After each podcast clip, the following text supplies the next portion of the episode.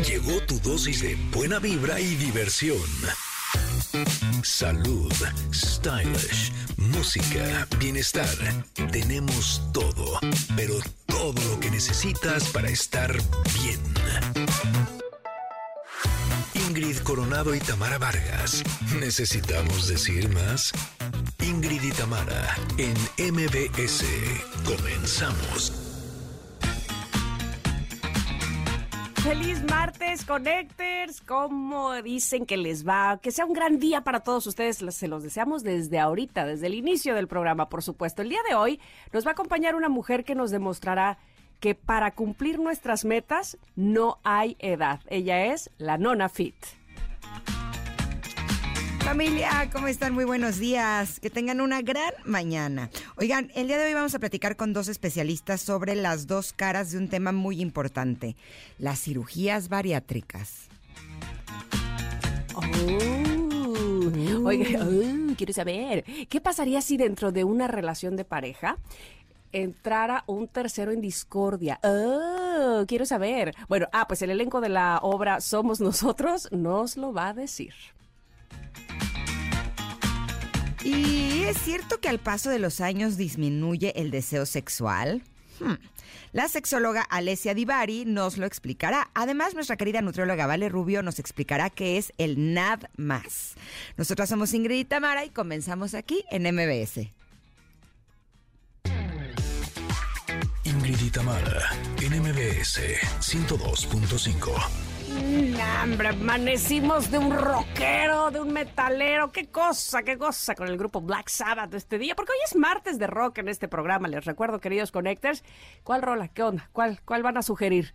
¿En español, en inglés? ¿Cuál les gusta? Díganos. Hoy, como les decía, empezamos este programa con Paranoid de Black Sabbath que se lanzó en 1970. Ándale pues.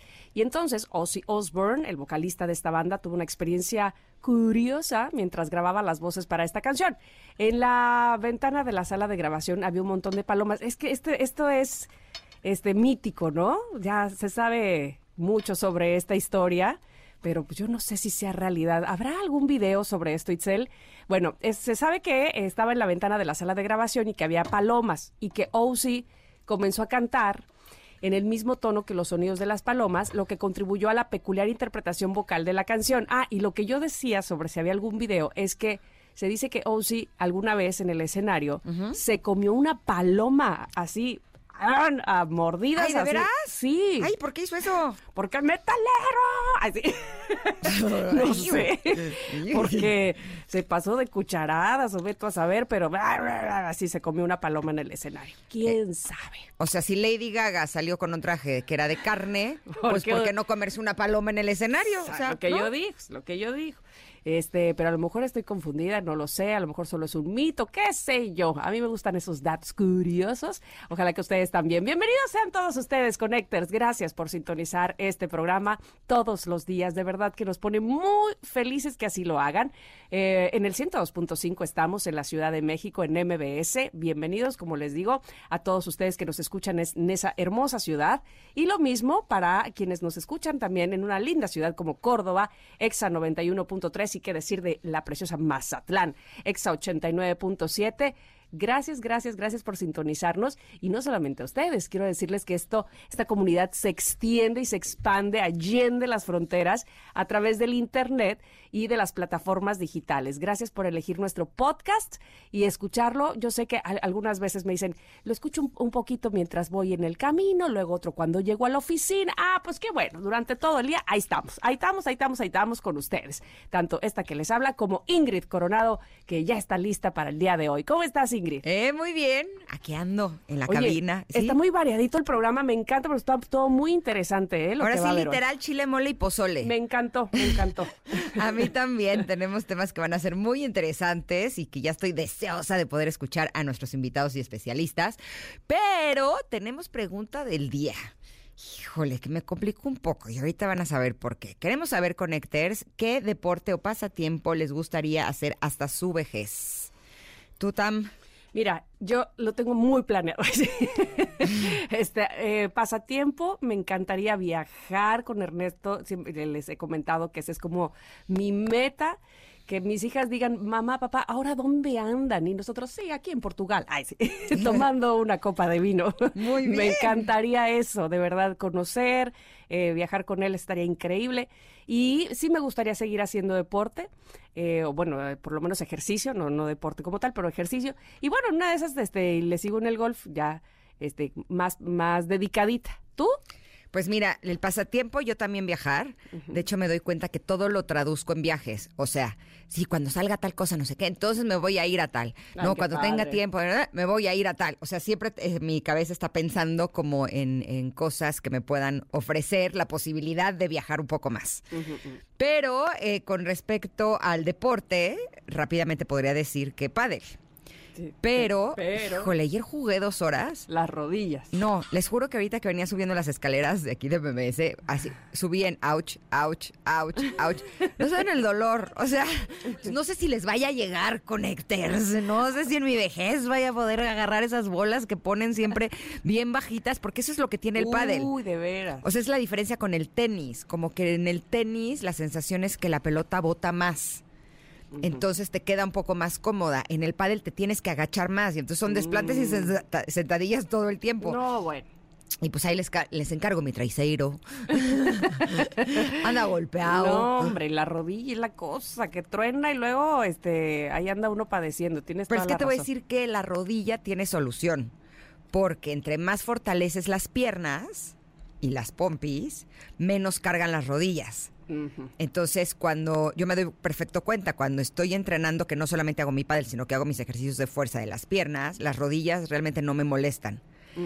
Pero lo que entonces me duele son las pompis. Pues a fortalecerlas más, ¿qué, qué más da? Pues sí, tendría que hacer más. Ese es un buen punto. Por lo pronto, hoy ya me agendé un masaje Eso. para que me masaje toda y entonces me sienta un poco mejor. Pero ustedes díganos, conéctense en arroba Ingrid Tamara MBS, qué deporte o pasatiempo les gustaría hacer hasta su vejez, porque justo el día de hoy vamos a tener a una gran invitada que nos va a demostrar cómo no hay edad para cumplir nuestras metas, que es la Nona Fit. Así es. Me encanta su nombre, además. A mí también, ¿no? Y además, este, que, que la admiro, es impresionante. Si pueden de una vez seguirla en Instagram, este, ahí, arroba la nona fit. De verdad que es, es un, es una motivación verla cada mañana y cada día. Así es que bueno, eso mientras vamos a ir a un corte y vamos a regresar porque les voy a decir algo. Ingrid ya está listísima con el comentarot y la invitada del comentarot. No, no, no. Te o sea, pasaste. Me pasé, ¿verdad? O sea, es de primer nivel. Agárrense. Exacto. Agárrense, porque ahora sí estamos internacionales, pero top. ¿eh? Top hasta arriba, totota. ya sabrán de quién se trata. Vamos un corte, pero volvemos. Somos Ingrid y Tamara y estamos aquí en el 102.5. Es momento de una pausa.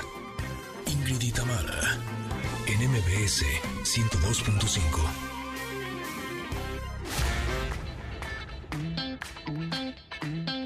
y Tamara, en MBS 102.5. Continuamos. Centro de Seguros Liverpool, protección para cada momento de tu vida, presenta. En 2022 se robaron más de 60.000 vehículos en México. Sabemos que contar con un seguro de auto te respalda ante cualquier incidente. Centro de Seguros Liverpool, protección para cada momento de tu vida. Consulta términos y condiciones. Pues sí, este comentario ya está, ya está en, en- en grandes ligas. O sea, ya no solamente es una sección de radio, ya tiene su propio libro. Y aparte las grandes estrellas internacionales vienen a participar. O sea, estamos con todo. El día de hoy elegí eh, invitar amablemente a este comentarot a Oprah. Oprah Winfrey, sí. Y sí se dio su tiempo, ¿eh? Pues sí, fíjate que me dijo, va, va, jalo. va. Así me dijo, eh, jalo. Jalo, no me enclocho. Ahora. Eh, exacto. Me dijo, I hello. y yo le dije, pues está bien, va, bienvenida, cool. Vas con todo. Así es que vamos a escuchar lo que tiene este día que compartirnos Oprah Winfrey en el comentarot. Necesitas rodearte de personas que te estimulen, inspiren y te levanten, que te den energía y no te la quiten. Y si estás rodeado de personas que te están quitando energía, eso es una pérdida de energía y esa es la señal de tu instinto, tu voz interior, para decir, déjalos ir. ¡Tarán! Ándale, ¿ves? Pero te lo tiene que venir a decir Oprah. Exacto, si ya lo sabíamos. Sí, ya lo sabíamos. nos viene a pasar a recordar. Ahora, yo creo que, eh, bueno, por lo menos es lo que yo he aprendido a lo largo de los últimos años. Antes era súper tajante, ¿no? Para mí todo era o sí o no. O es mi amigo o no quiero saber absolutamente nada. O quiero estar cerca o no quiero verte nunca jamás. Ahora he empezado a templarme un poco con mis emociones, mis gustos y mis preferencias. Y me he dado cuenta que no tiene que ser tan radical, ¿no? ¿Por qué? Pues porque a veces las personas, cuando estamos pasando sobre todo por situaciones que son difíciles, tendemos a querer recuperar la energía que estamos perdiendo en asuntos difíciles a través de las otras personas. Y no es que conscientemente queramos ser unos vampiros, que queramos lastimar a los demás, sino que simplemente a veces necesitamos de esa energía y no nos damos cuenta que de forma inconsciente la estamos jalando de las personas que amamos, ¿no? Entonces, lo que sí me parece que es bien importante es aprender a reconocer cómo está nuestra energía en cada uno de los momentos y cuándo estamos dispuestos a compartir esa energía con los demás a veces si nosotros estamos pasando por momentos difíciles, lo ideal no es que estemos cerca de personas que están pasando también por momentos muy complicados, porque si no, esta va a ser una rebatinga de energía, ¿no? Y va a estar esa persona queriéndonos quitar de la nuestra y nosotros queriéndole quitar a esa persona, obviamente de forma inconsciente, no es que lo hagamos a propósito. ¿no? Por lo tanto, a mí lo que me ha pasado es que hay veces en donde a lo mejor algún miembro de la familia o alguna amiga o amigo me escribe y yo estoy en un momento en el que estoy muy vulnerable, en el que estoy muy cansada, en el que me siento que estoy ya de por sí drenada de energía. Y bien dice el dicho, que uno no puede dar lo que no tiene. ¿No? Por lo tanto, lo que más nos conviene en esos momentos es proteger nuestra energía. Y a lo mejor decirle, oye, ahorita estoy ocupada, pero en cuanto me desocupe, eh, voy a estar contigo.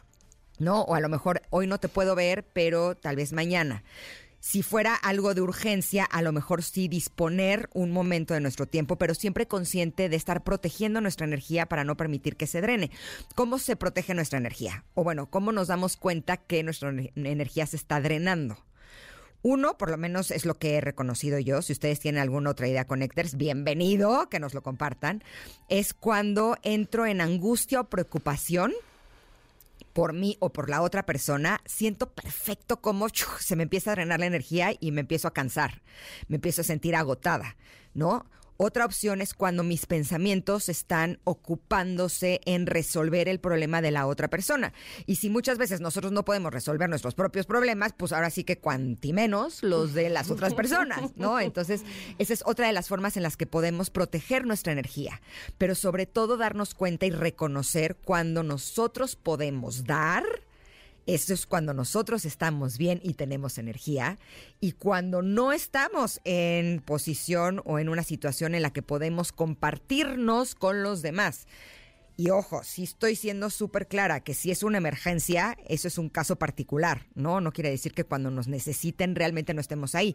Pero sobre todo en estas ocasiones en las que hay personas, y seguro les ha pasado, que es pan con lo mismo. ¿No? Es este es una relación tóxica y entonces es todo el tiempo es es que necesito tu ayuda porque es que este güey taca taca taca taca y es así de y ya pasé por aquí 30 veces, ¿no? Y hoy no estoy en posición de escuchar la misma historia porque no tengo energía que compartir. No, creo que podemos aprender a ser selectivos y me gusta que esta carta nos lo recuerde. ¿Tú, Tam? Híjole, me, haces recordar, eh, haces que mi mente se vaya a ciertos episodios a ver, en, diferentes épocas, pero voy a hablar de la más reciente. Eh, de repente eh, se arman grupos de WhatsApp de el grupo del subgrupo del subgrupo. Ajá. y entonces, eh, acá solo nosotras para hacer una fiestecita y no sé qué. Y entonces aparentemente la vibra va bien, va buena onda, no sé qué. Y de repente me doy cuenta que estoy inmersa en un grupo en el que si yo hubiera elegido estar, seguramente no lo hubiera elegido. o sea, si yo hubiera tenido la oportunidad de elegir, probablemente no lo hubiera elegido. Y es muy importante darse cuenta de eso, precisamente, y de retirarse ahora sí con toda la elegancia del mundo y decir, híjole, ¿saben qué? No voy a tener tiempo de estar en este grupo como ustedes se merecen, como ustedes solicitan. ¿Por qué? Porque probablemente antes eh, permanecía, a pesar de saber o de sentirme incómoda o de sentirme drenada, como bien decías, porque, eh, híjole, si ya me invitaron y qué van a decir y que este, entonces la que se sale, de la que se sale es de la que hablan, ¿no? entonces, ¿para qué te sales? ¿Para qué no vienes? Y no, prefiero, este, pues igual y si tendrían algo que hablar de mí, pues salirme desde un principio, este, que eh, contagiarme porque en efecto ese tipo de energía también se contagia, como la buena también por supuesto te, te, abraza y te contagia, ¿no? La que te hace hacer cosas que te, que, que, te alimentan de buena manera, pues también evidentemente la que no es muy buena y de repente ya estás ahí, ¿eh? Y no te das cuenta que estás también hablando de esa persona que no vino y de una manera que eh, cuando tomas conciencia dices, madre mía, yo dije todo esto, pero ¿por qué? ¿Qué necesidad tenía si ni sé el fondo de las cosas, me explico? Eh, pero, pero la ola te lleva y jijijojo y pásame este, otra botanita y entonces cuando te das cuenta, insisto, pues entraste en la dinámica. Entonces, eh, darte cuenta desde el principio o hacer conciencia desde el principio qué te ofrecen las personas y qué ofreces tú también, porque a lo mejor ni siquiera eh, estás ofreciendo justo lo que ellas necesitan para tener su chorcha, ¿me explico? Y entonces quedas como la aburrida del grupo o la que, uy, ahí viene, ¿no? Y entonces, bueno, desde el principio decir, aquí no pertenezco o no quisiera pertenecer, también se vale, ¿no? O pertenezco a lo mejor para ciertas cosas mucho más formales que para ya entrar a intimar. A mí me pasa mucho eso, que me cuesta trabajo de inicio intimar con alguien y pensar que es mi súper amiga o mi súper amigo desde el inicio y nada más por chat, ¿no? Evidentemente no. Yo sí tengo la necesidad de saber más de ti, de irnos poco a poco para fortalecer una, una amistad real, ¿no? Si con Ingrid, miren, que la veo poco y que poco a poco, así me gusta a mí en realidad, o sea, poco a poco. vernos poco? No, no, no, pero no forzar nada, ¿estás de acuerdo? hemos ido enterándonos una de la otra con nuestros tiempos, con, con, lo que se ha podido sin decir, pues ahora somos las super mega ultra amigas porque si no no curó funcionar el programa. No, y eso me ha gustado, que ha sido a nuestro tiempo, poco a poco y con mucho respeto, y entonces eso se va haciendo de una manera más sólida, más fuerte, más real. Pero yo sé más cosas de ti que de la mayoría de las personas que conozco. Porque mira, desde hace tres años, todos los días. Bendito comentarot. bendito comentarot. Y bendito enneagrama. o sea, sí siento que te conozco más que a muchas amigas. O sea, es real, ¿eh? Cierto, cierto, pero te, a lo que voy con esto es que no es a fuerza, no es, eh, a fuerza quiere decir de, entonces Ingrid todos los días de 4 a 6 nos vamos a hablar, ahí sí. No, eso ya sería estar enfermas de la cabeza, o sea, nos hablamos de 10 a 1 amigas. y de 4 a 6, no, o sea, eso ya estaría, ya sería tóxico. Y te voy a decir una cosa, sobre todo respetando nuestras diferencias, ¿no? Tú y yo somos muy distintas en muchas cosas y también eh, compaginamos en muchas otras y respetar eso es lo que finalmente enriquece todo esto sin que haya pues la mala onda, la mala vibra de juzgar de, ah, ¿por qué no lo hace como yo? O ¿por qué no es como yo? O como yo quería, ¿no? Entonces, bueno, pues eh, esas personas, porque hay muchas que sí te obligan a ser así, son realmente peligrosas. Y cuando te decía yo, me hiciste pensar en diferentes épocas, es porque yo en la universidad padecí mucho de manipulación a través de una amistad y, me fue fatal, me fue fatal y lo tuve que aprender con llanto. Así es que bueno, aprendí hasta la lección y, me encanta que haya salido Oprah el día de hoy a nuestro rescate, sí, para recordarnos esto precisamente. Ahora, ahorita que decías cuando estás en un lugar en donde están hablando mal de la persona que no está, ¿no? Eh, sí, cuando es algo crónico, sí, la verdad, en mi caso he decidido ya no formar parte de ese grupo, porque siempre me ponía a pensar que seguramente eso sucedía las veces que yo no iba, ¿no? Claro. Y además yo no quería ser partícipe de ello, pero actualmente tengo un truco que creo que ha estado muy bueno y sí me ayuda a proteger la energía. Cuando veo que están hablando mal de la persona que no está, intento ser generosa. ¿Y cómo lo hago? Mostrar como algo que a lo mejor no se está viendo en la situación. ¿No? Y creo que eso abre una conversación mucho más profunda de manera que se quita como la energía del chisme, que es la energía que nada más nos va a drenar, y entonces se, se empieza a promover como un tema eh, en donde se podría convertir, pon tú como un debate ligero, ¿no? Pero ya no es un chisme. Okay. Y se vuelve muy interesante. He estado probando como lanzar este tipo de bolas en, en algunas mesas y la verdad es que el resultado ha sido muy bueno. Pruébenlo y luego me cuentan lo si les funcionó. Perfecto. ¿Dónde podemos encontrar más sobre comentaros? O Ajá. si tienes alguna, eh, algo que invitarnos para profundizar, no sé, algún libro que quisiéramos leer. Pues sí, mira, hay un libro buenazo este que se llama Pregúntale al oráculo Eso. de unas escritoras que son así a todos mecates. Está bien bonito, miren, son siete o ocho mensajes bien padres ilustrados para que ustedes nada más abran el libro y reciban ese mensaje. Y la presentación de este libro será el próximo 27 de julio en Mítica a las 5 de la tarde. Ahí los estaremos esperando. eh, las escritoras y nosotras. que casualmente, ay, somos las mismas. ¡Ay, mira! ¡Ay, mira, Tamara! Es ¡Qué nuestro. casualidad! También ya está a la venta en todas las tiendas, tanto digitales como presenciales. Este, si ustedes lo quieren tener en casa, sería buenísimo. Me han compartido que algunas parejas lo que hacen es que en las mañanas abren el libro, Sí. ven el mensaje, se lo quedan sintiendo todo el día y en la noche reflexionan como si fuera un comentarot de dos, pero es un Ah. comentarot de pareja y se me hace que es una actividad súper linda en la que eh, puede llegar a, a- a tener esa relación pues todavía mucho más, más riqueza y más profundidad. Exacto. Ay, qué bonito, qué bonito. También saben que, ¿Qué? honestamente, creo que funciona muy bien para los hijos, ¿eh?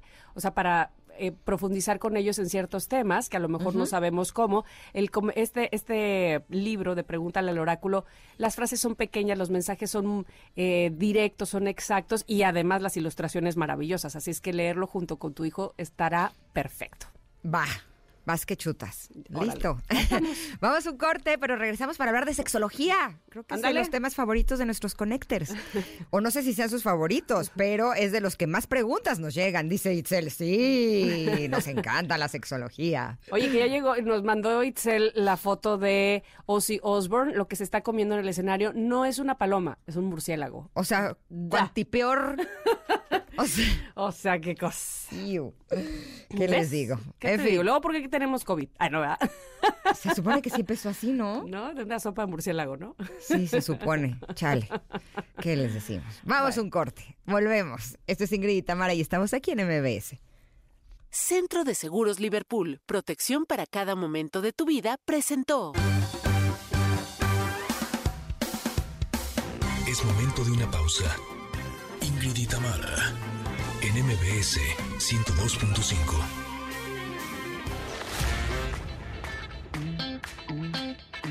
Ingrid y Tamara, en MBS 102.5. Continuamos. Placer y sexualidad. Y sí, y sí, si ustedes escuchan Sex on Fire de Kings of Leon en esta canción es porque está ya lista nuestra sexóloga Alessia Divari eh, para hablarnos del tema de sexualidad de este día. Alessia, te doy la bienvenida. ¿Cómo estás? Muy bien, muchas gracias, mucho gusto.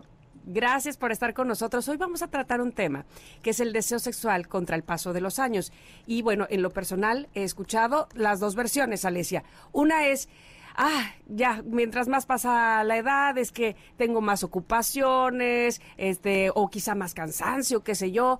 O al revés, también he escuchado de, ya mis hijos se fueron, ahora sí, esto es momento de disfrutar. ¿En qué íbamos, no? Básicamente, ¿en qué me quedé?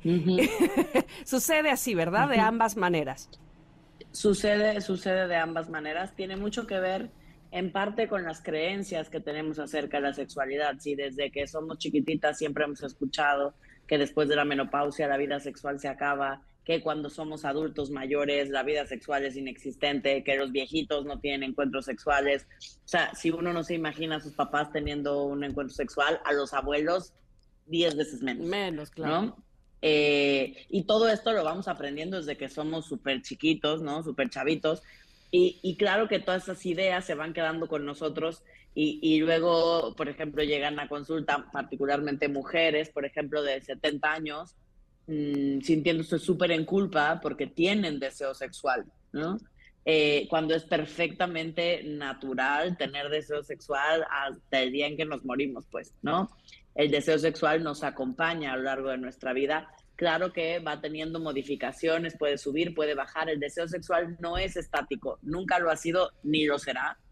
Eh, cuando hablamos de una media es que hablamos de un promedio en nuestra propia vida en, en, en función eh, hay mil factores que impactan en el deseo sexual. Los cambios hormonales, particularmente en el caso de las mujeres, pueden tener un impacto importante, pero no en el caso de todas, ¿no? Entonces es, es, es vital trabajar en nuestras creencias acerca de la sexualidad y, por supuesto, llevar una vida lo más saludable que podamos. Eh, para que físicamente estemos lo mejor que se pueda, que esto, por supuesto, también ayuda a nuestro deseo sexual. A ver, este físicamente lo mejor que se pueda, por más que nos alimentemos bien, hagamos ejercicio, tengamos buenos hábitos, nuestros músculos no van a tener el mismo tono muscular a través de los años, ¿no? Podemos estar muy bien, pero nunca tendremos el cuerpo a nivel eh, muscular como el de un chavito, ¿no? Exacto. Entonces, ¿hasta qué edad en realidad por ejemplo, los hombres pueden tener relaciones sexuales. ¿Hasta qué edad? Es que ahí tendríamos... sí, porque eh, no eh, sé si con el tiempo empiecen a tener problemas de eh, disfunción eréctil, de eyaculación precoz. Sí, sí, por supuesto que en el caso de los hombres lo que en donde se nota o se puede notar el mayor impacto es en el tema de las erecciones, donde el periodo refractario, es decir, el tiempo que un hombre necesita para reponerse entre una erección y otra.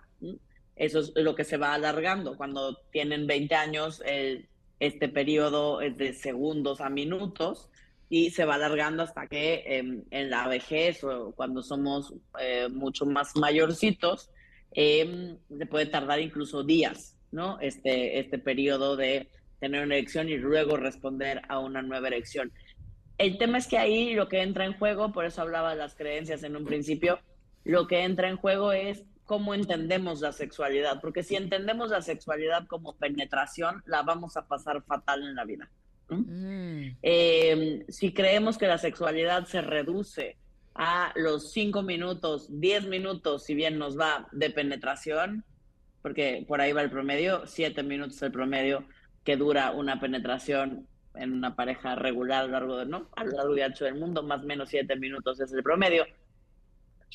Nuestra vida sexual va a ser bastante miserable, muchachas, ¿no? O sea, si solo nos vamos a enfocar en el momento. Lamento decirles. Sí, totalmente. Exacto. ¿No? Eh, y, y, por eso cuando hablamos de sexualidad hablamos del encuentro, hablamos de la intimidad, hablamos de la complicidad, hablamos del juego, hablamos del placer.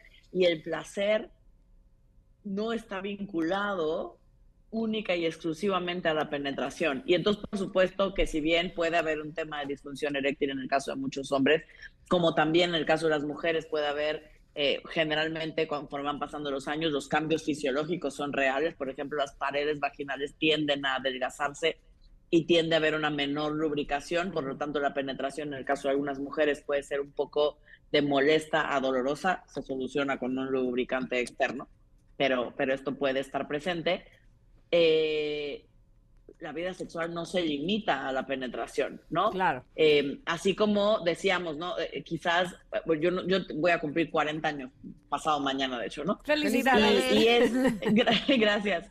Y es como, pues claro, si a la Alesia de 20 años hubieras dicho que algún día la posición favorita iba a ser de cucharita, me hubiera muerto la resto hubiera hecho jamás, pero tú no me conoces, pero yo soy súper activa, pero me encanta, pero yo aquí, allá y me brinco y me, ¿no? Pues sí, porque mi cuerpo también era distinto. O sea, tres operaciones después de columna, pues mi cuerpo, claro. por más que haga yo ejercicio y hago rehabilitación y hago todo lo que tengo que hacer, pues he tenido una serie de problemáticas físicas que me he tenido que adecuar y que por lo tanto también mi vida sexual se ha tenido que adecuar a, esta, a este cuerpo que habito hoy y a las limitaciones o no que cada uno de nosotros vamos teniendo, pero que no tienen por qué ser una limitante en nuestros encuentros sexuales. En todo caso, este, así como te escucho, me hace pensar que la madurez no solamente es física, sino también hay una, o debiese haber idóneamente, una madurez en la relación de pareja. Es decir, a medida que van pasando los años, ya no solamente es este, este impulso de, ah, no me importa incluso si estoy enojada contigo, aquí nos reconciliamos, ¿no? Sino, sino hay una hay una complicidad, como bien decías. Me hace recordar además eh, la mamá de una actriz, no voy a decir, este, que, que eventualmente sigo en redes, decía, mi hija de 40 años y piquito, este, me preguntó, mamá, pero tú cómo sientes que te, porque se volvió a casar esta señora, ¿cómo sientes a tus sesenta y tantos años que te den un primer beso otra vez, por, o sea, un, beso por primera vez otra vez, un señor nuevo, ¿no? Porque te volviste a casar. Y decía, burra, siento lo mismo que sientes tú, o sea, ah. deja tú. ¿Por qué crees que no? O sea, ¿cuál es la diferencia? No es mi, no, no pasa nada con la edad, ¿no? Y me, gustaba mucho leerla, porque en efecto decía eso, es que se siente lo mismo, es esta misma eh, excitación y este mismo deseo, pues, pero evidentemente yo creo que ahí tiene que ver ya eh, también eh, estos acuerdos, esta, eh, esta madurez en una relación que, insisto, no nada más es lo físico. Sin embargo, Alesia, y yo te voy a pedir que probablemente después del corte, para poder alargarnos bien, me contestes. ¿Qué pasa cuando, además de esta bonita relación de comunicación y de acuerdos y demás, pues uno quisiera tener más potencial, a lo mejor los hombres pudieran hacer algo más para que físicamente, eh, no sé, diera, ahora sí que dieran más, eh, más batalla, y nosotras las mujeres también, con aquello que decías de el adelgazamiento de paredes, ¿se puede hacer algo físicamente? ¿Me contestas después del corte? Vale. Perfecto, pues estamos platicando de el deseo sexual contra el paso de los años, qué tantas diferencias hay, cómo podemos hacer para seguir teniendo esta chimenea bien prendida. Así, es que regresamos con nuestra sexóloga Alessia Divari para platicar del tema. Quédense con nosotras, somos Ingrid y Tamara. Es momento de una pausa. Ingrid y Tamara, en MBS 102.5.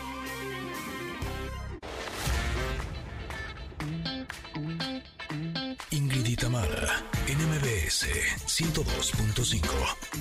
Continuamos. No hagas nada malo que no hiciera yo, me encanta eso. Es el Tri cantando Las Piedras Rodantes, esta canción que eh, se lanzó en 1994 y bueno, la canción está inspirada en el legendario músico estadounidense Bob Dylan y su banda. ¿Sabían eso? Su banda conocida como The Rolling Stones. Bueno, eh, el título de la canción, Las Piedras Rodantes, es una traducción literal de The Rolling Stones, el nombre de la famosa banda de rock.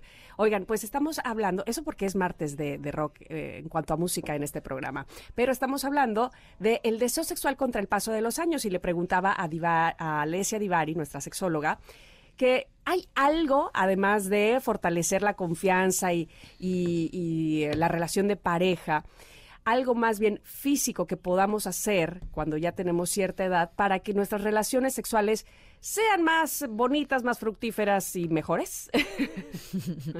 Pues mira, en realidad siempre hay cosas que podemos hacer en el sentido de mantener un mejor estado de salud, pero, pero sí creo que la pregunta es al contrario, o sea, es decir, generalmente estamos muy enfocados en el tema físico de la sexualidad y nos olvidamos de, la, de toda la parte emocional y psicológica que implica nuestra sexualidad y por la cual después la pasamos mal, porque si tenemos un problema de erección, si tenemos un problema de lubricación, o si el deseo de pronto no anda donde debería, eh, y nos lo tomamos demasiado en serio, y eso hace que de pronto nuestros temas sexuales se cronifiquen.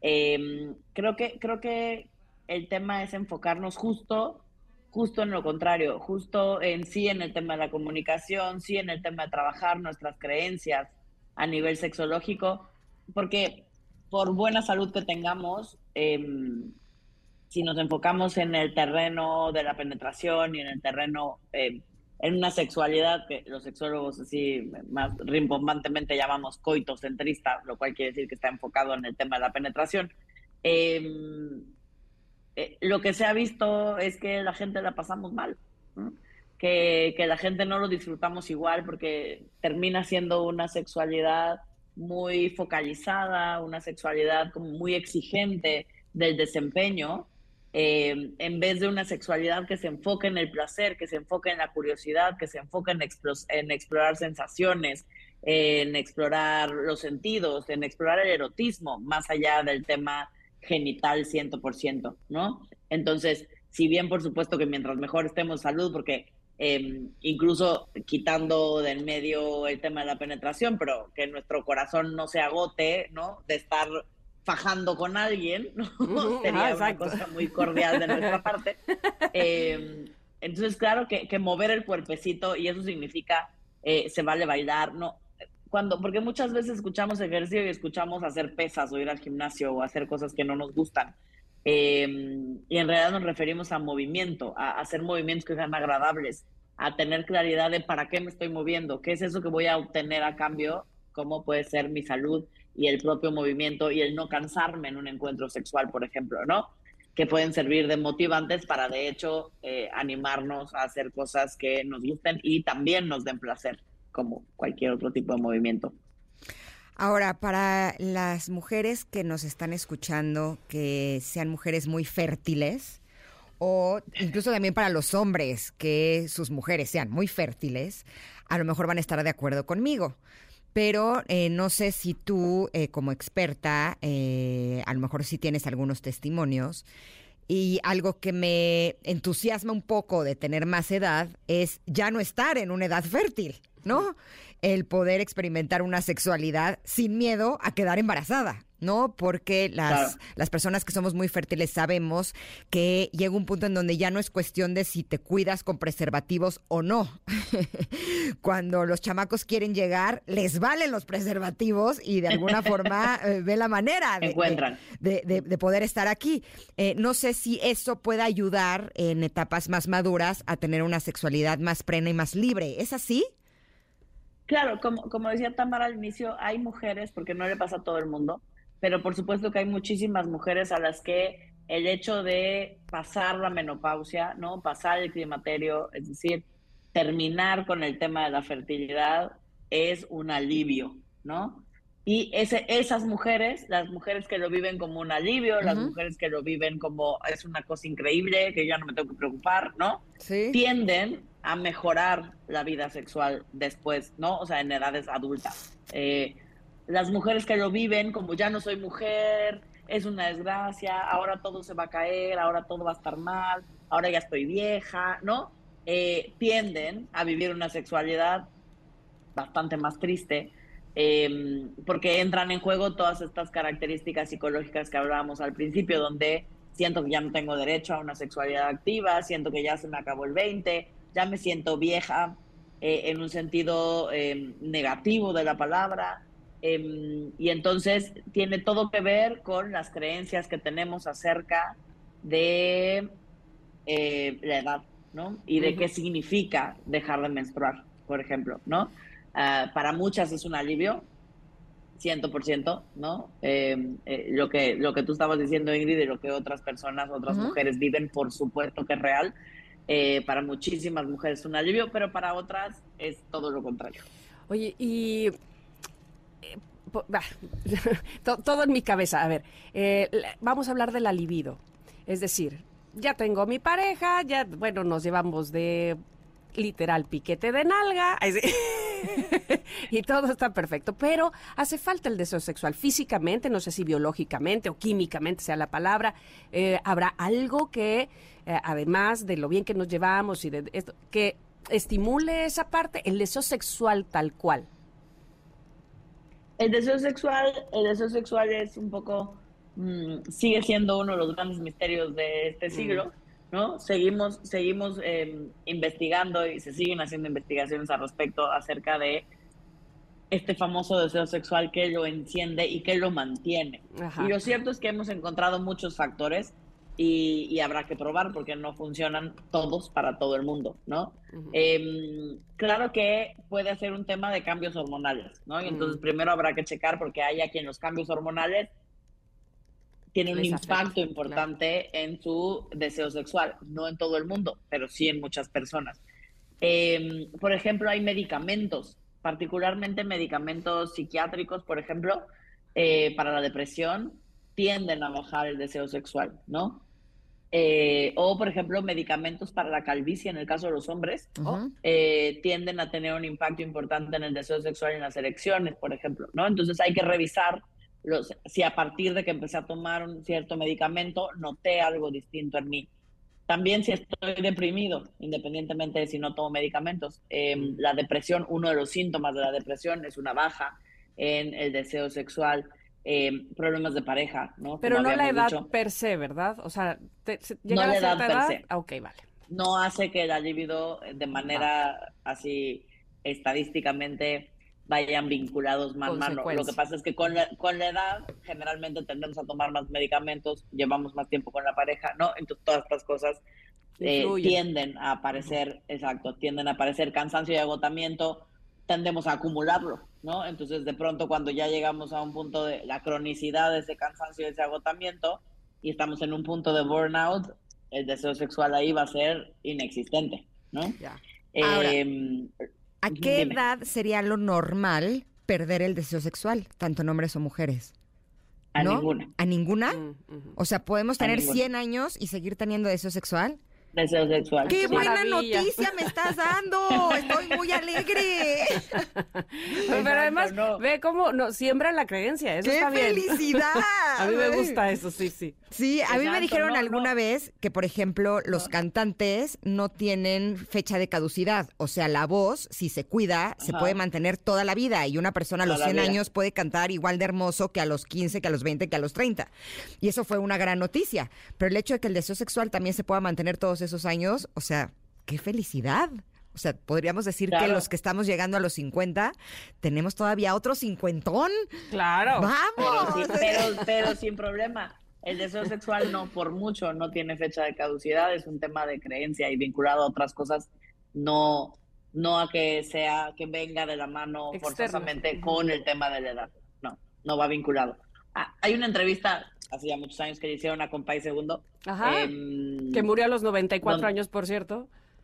Exacto, y se la habrán hecho cuando tenía como 91, 92. Ajá. Eh, y él decía que él se la seguía pasando re bien y seguía teniendo encuentros sexuales, ¿no? Ay, qué problema. maravilla. Bueno, y de Eh, fondo una ¿por qué cancioncita no? de él. Ay, sí.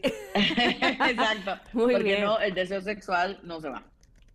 Qué, qué importante que nos, nos lo digas y de verdad agradecemos muchísimo a Lesia Divari que hayas estado con nosotros hablándonos de este tema, sin, du- sin dudarlo es importante y, y- y que nuestros connectors seguramente agradecerán. ¿Dónde más te podemos localizar, Alesia? Eh, a mí me encuentran en todas las redes sociales como sexóloga Divari y lunes y miércoles en la hermana Exa FM. Muy bien. Con estación Cervantes. Perfecto, pues así lo haremos y ahí te encontraremos con el gusto de escucharte. Gracias, Alesia. Gracias. Bueno, pues nosotras eh, ya tenemos este esta buena noticia. Ay, sí. Oye, yo ya te juro que estoy muy feliz porque además les voy a confesar algo, Connectors, la verdad. ver. Ustedes saben que yo actualmente no tengo pareja. Y yo ya empezaba a sentir como el reloj biológico, ¿saben? De, oye, entre más se tarde en llegar, menos años me van a quedar. de, de deseo sexual. claro, o sea, va a llegar mi pareja y si se sigue tardando, voy a tener muy poquitos años de que tengamos nuestros encuentros sexuales. Pues, ¿Qué crees que no? Ay, ¿qué sí. crees que no? O sea, si llegara mañana y yo vivo hasta los 100, nos quedarían 51. Yo no sé, mañana le vas a cantar. Exacto. Ya-. ¿Saben qué? Ya no tengo prisa. Que llegue cuando quiera llegar. Aquí estamos esperando, miren, con el deseo a tope. Eso. Exacto. Ya, ¿saben qué? Me vale. Muy bien, muy bien. Bueno, pues vamos a ir a un corte. Oigan, se viene ya la segunda hora de este programa y también viene muy buena. Así es que quédense, están escuchando en el 102.5 de MBS a Ingrid y Tamara. Volvemos. Es momento de una pausa. Ingrid y en MBS 102.5.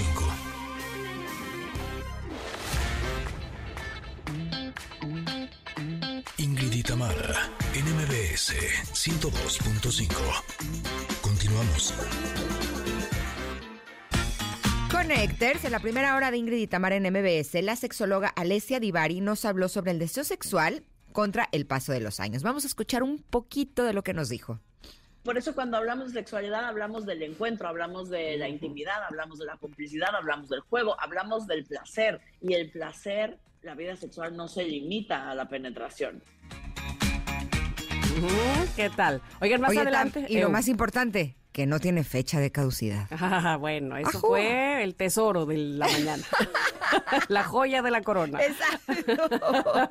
Oigan, más adelante nos van a acompañar dos especialistas para compartirnos su postura sobre las cirugías bariátricas. Qué importante eso. Y la nutrióloga, nuestra nutrióloga Valeria Rubio, nos explicará qué es el NAD más. ¿Han oído de eso? Bueno, por favor quédense con nosotros porque además ya está lista Marta Patricia Castañeda, mejor conocida como la Nona Fit. Somos Ingrid y Tamara en MBS. Continuamos.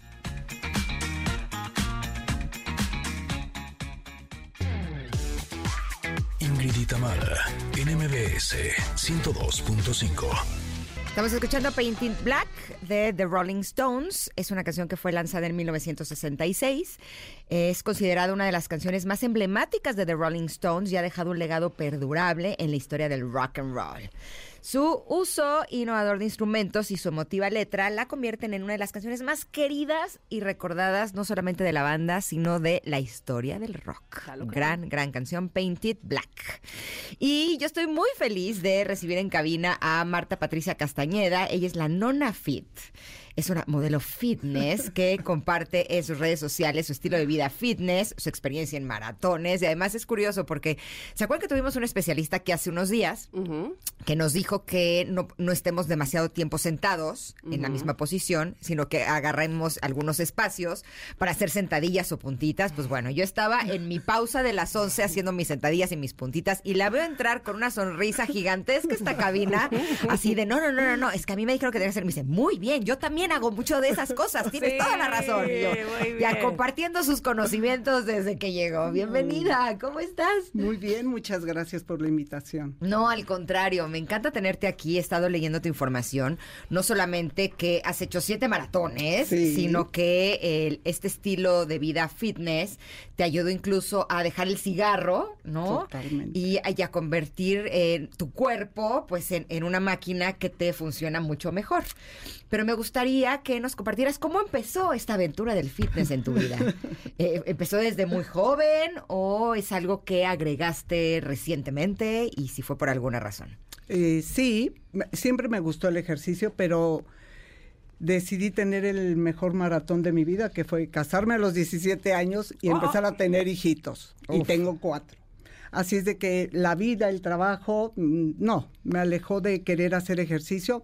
Tenía intentos eventuales. Pero hace 13 años eh, mi hijo empezó a correr junto con mi nuera y a los dos o tres meses le detectan cáncer a mi nuera de mama, a los 32 años. Y yo fumando, por supuesto, y en un punto la vi luchando con las quimios y todo este tema y yo dije, quiero hacer un tributo de amor, porque ella está luchando por vivir y yo por darme en la torre con el cigarro. Mm. Y comencé a correr fumando, pero me quemaba el pecho horrible. Un día decido por ella, que sin saberlo me di un regalo de vida yo, ¿no? Y dejé de fumar, rompí los cigarros que me quedaban y me arranqué a correr a los 52 años, Órale. es esto, y estaba, había fumado más de 30, porque muy chiquita comencé también, y pues de ahí arranqué a correr. Eso fue lo primero, a lo único que me dedicaba, porque además trabajo. Como Forrest Gump. Ajá, correo, correo. Alcancen la hora. Exacto, parece broma, pero yo trabajo muy lejos de aquí, por Cuautitlán, quien conozca es cerca de la caseta, la primer caseta Querétaro. Y unos años no tuve coche, así es de que aprovechaba las escaleras del metro, así siempre iba con mi mochilita, con mis zapatos de trabajar, con mis tenis puestos y a correr, subir y bajar escaleras y era parte de mi entrenamiento. Así comenzó la historia, pero no en redes, por supuesto, porque las redes para mí son bien nuevas. Y- ¿Qué edad tenías? Te saludo, Nona. De verdad que me da mucho gusto que estés ahí en, en cabina y me da mucha lástima no poder abrazarte. Sí. Pero eh, escuchar tu historia, evidentemente sabía yo que nos iba a inspirar a muchas. Eh, de alguna manera me, me reflejo porque yo también, eh, cuando decidí dejar el cigarro este, a los 29 años, también fue por correr, pero te voy a, te voy a decir mi historia. Este, mi actual esposo, cuando éramos novios, él vivía aquí en Veracruz, ¿no? Y entonces me, me dice, pues, ¿qué onda? ¿Vamos a correr al bulevar? Uf, por supuesto, ¿no? 29 años. ¿Cuántos? Corre, corre, corre por el bulevar. Corremos por el bulevar, ida y vuelta, exacto.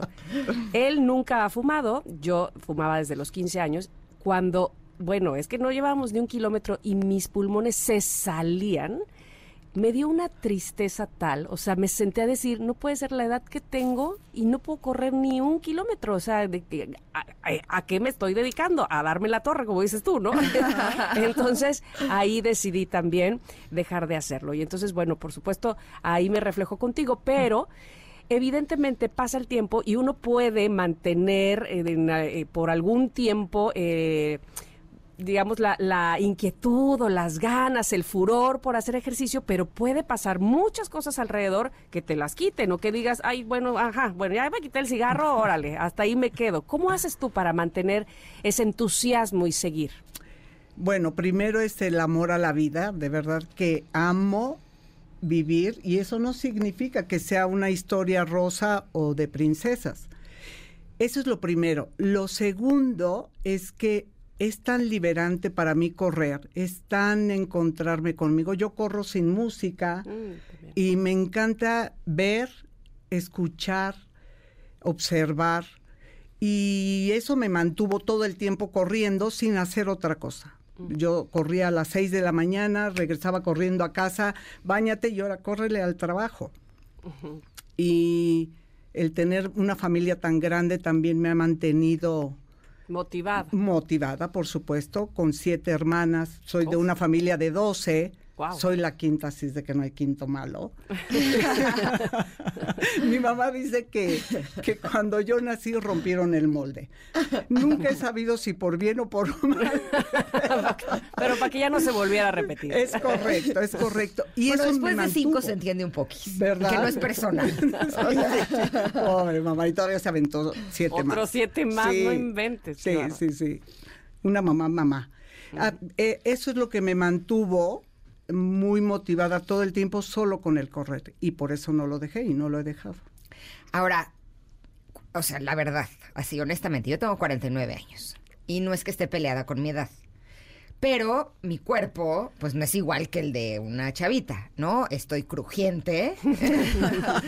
Eh, me Y rechino. eh, rechino, sí, bastante.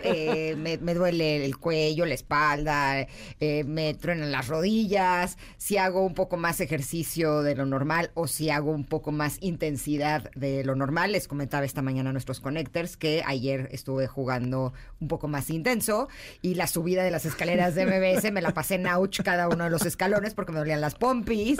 O sea, eh, o sea, finalmente los años van pasando. Totalmente. ¿Tú cómo le haces? Porque yo te veo más jovial que yo. ¿Qué edad tienes, Nona? Y tienes 64 años. 64. Y además feliz. cuando me dijo su edad en el corte comercial me dice, pero ya quiero cumplir 65 porque me voy a hacer una super pachanga. Y yo. ¿es en serio? Yo ya salgo, me desvelo hasta las 12 y media y me duele el cuerpo cinco días. O sea, ¿cuál es la receta? Ay, pues yo creo que es una parte natural de mi cuerpo, seguramente. La otra es que... Sal- salió bien el molde, entonces. a decir a mamá, ya ves, No lo era pa' hubieran bien. roto, lo hubieran prestado. A mis hermanas no les hubiera dolido nada más. Eso. ¿verdad? Eh, yo creo que es una parte eso, la constitución propia del cuerpo. La otra es, pues, buscar alimentarte lo mejor posible. Esto apenas lo aprendí, ¿eh? No crean, yo, entre la fumada y el tomar café todo el día, no había agua en mi vida. Muchos Órale. años, no había agua. Era el agua a la hora que comías. ¿no? Que te servían, o si pedías un agua mineral o algo, porque de refresco nunca he sido.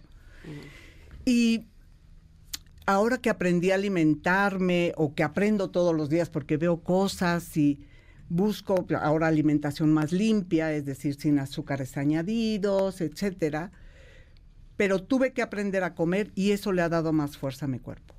Pero, pero creo que por naturaleza soy fuerte. O sea, tengo un cuerpo que yo les he dicho que es todo terreno. Te ha salido bueno. Muy bueno, yo lo agradezco. Cuando nació mi primer nieta, Ajá. Ahí es tu nieta. ella es mi Ay, nieta. qué chula. Sí, sí, sí, es mi. Ella maneja todo lo que tiene que ver conmigo, sí. Sí, Mm. las redes yo las manejo mucho porque es así, como ha salido, como lo he hecho de siempre, pero ella todo todo lo que tiene que ver con que yo me presente o me Las quieran ver. entrevistas, Es claro. correcto. Y cuando nació yo dije, yo quiero ser para mis nietos una abuela todoterreno Anda. no sabía ni cómo, ni era en ese momento. Y pues se me ha cumplido. Lo que yo busco es morir joven lo más tarde posible, pero morir en plenitud y vivir con toda la intensidad, porque yo digo, sí, yo estoy construyendo mi futuro para disfrutarlo ahorita, ¿no? porque el futuro es no sé cuánto va a ser y lo que sea lo quiero así pleno disfrutarlo, sufrirlo, llorarlo, reírlo, cantarlo y bailarlo, porque me encanta bailar. Ah, yo te veo todas las mañanas que bailas frente al espejo.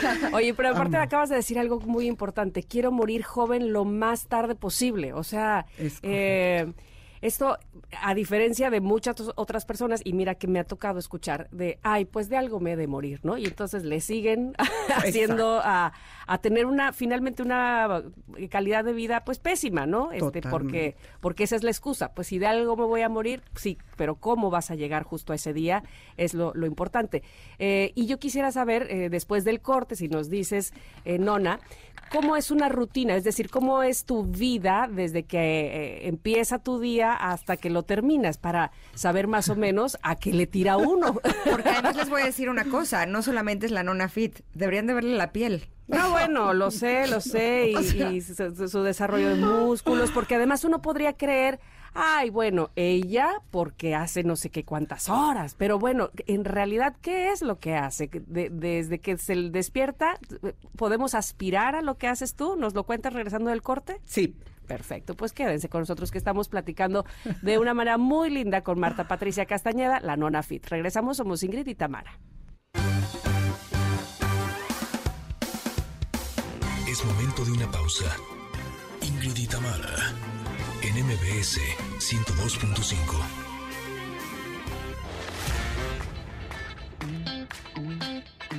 Ingrid y en MBS 102.5.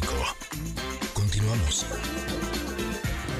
Les recuerdo, les recuerdo que hoy es martes de rock en este programa y bueno, estamos escuchando a The Police, por favor, con Roxanne, esta canción de 1991. Esta melodía tiene un estilo distinto, con su mezcla de rock y reggae y el uso del ritmo y el bajo, que son característicos de la música precisamente del reggae, le dan a la canción un ritmo pegajoso, bailable, mientras que la letra y la interpretación vocal, por supuesto, de Sting, le otorgan un toque emocional y melancólico. Otro que, ah, qué bien le ha ido con la edad, por cierto.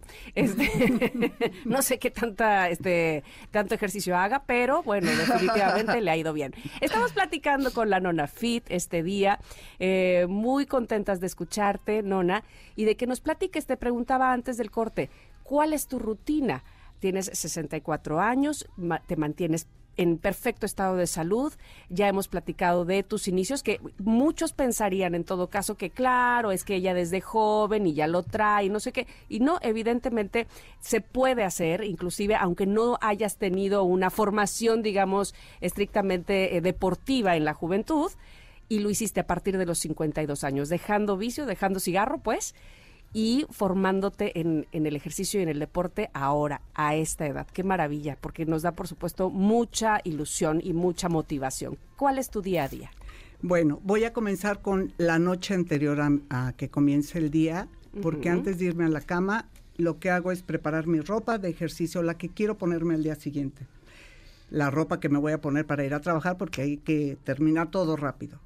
Esa es la noche previa. En la mañana me levanto, lo primero que hago es ¿A qué hora te despiertas? A las seis y media de la mañana. Ok. Y agradezco, me siento, estiro, voy a la cocina, preparo el café en lo que se percola, voy al baño, me pongo mi ropa y escojo qué voy a hacer. Ya encuentro la rutina que quiero hacer, saco mi tapete, unos traguitos de café, una bailadita frente al espejo. Exacto. Es que eso es tomar actitud. Pareciera que no, pero eso te da actitud para el resto del día. Totalmente, totalmente. Hago mi rutina, la que sea, otros traguitos al café, me meto a bañar, que aquí entre paréntesis me baño con agua fría hace 20 años, más o menos.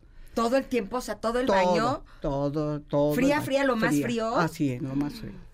Que con estos calores no estaba el agua fría, quiero quejarme. No, pues sí. ¿Qué onda? Sácatelas, porque yo me baño con agua caliente y al final me doy un regadarazo de fría. Que dice la teoría, o las teorías que he escuchado, que eso se llaman licuados de sangre, que es buenísimo. Sí, que es buenísimo. Pero, yo si le pongo el baño caliente, frío. siento que me pela la piel. Ya no puedo.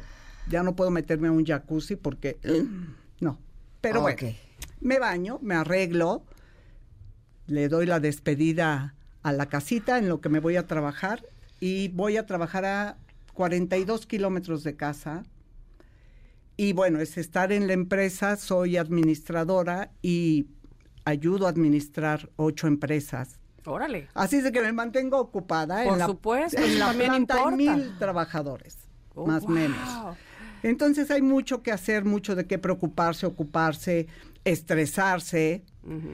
Y yo llevo mi comida, Ah. porque la noche anterior yo preparo mi ensalada con todo lo que me gusta, el pescado, el pollo, o lo que me quiera comer de proteína, porque yo como en mi escritorio.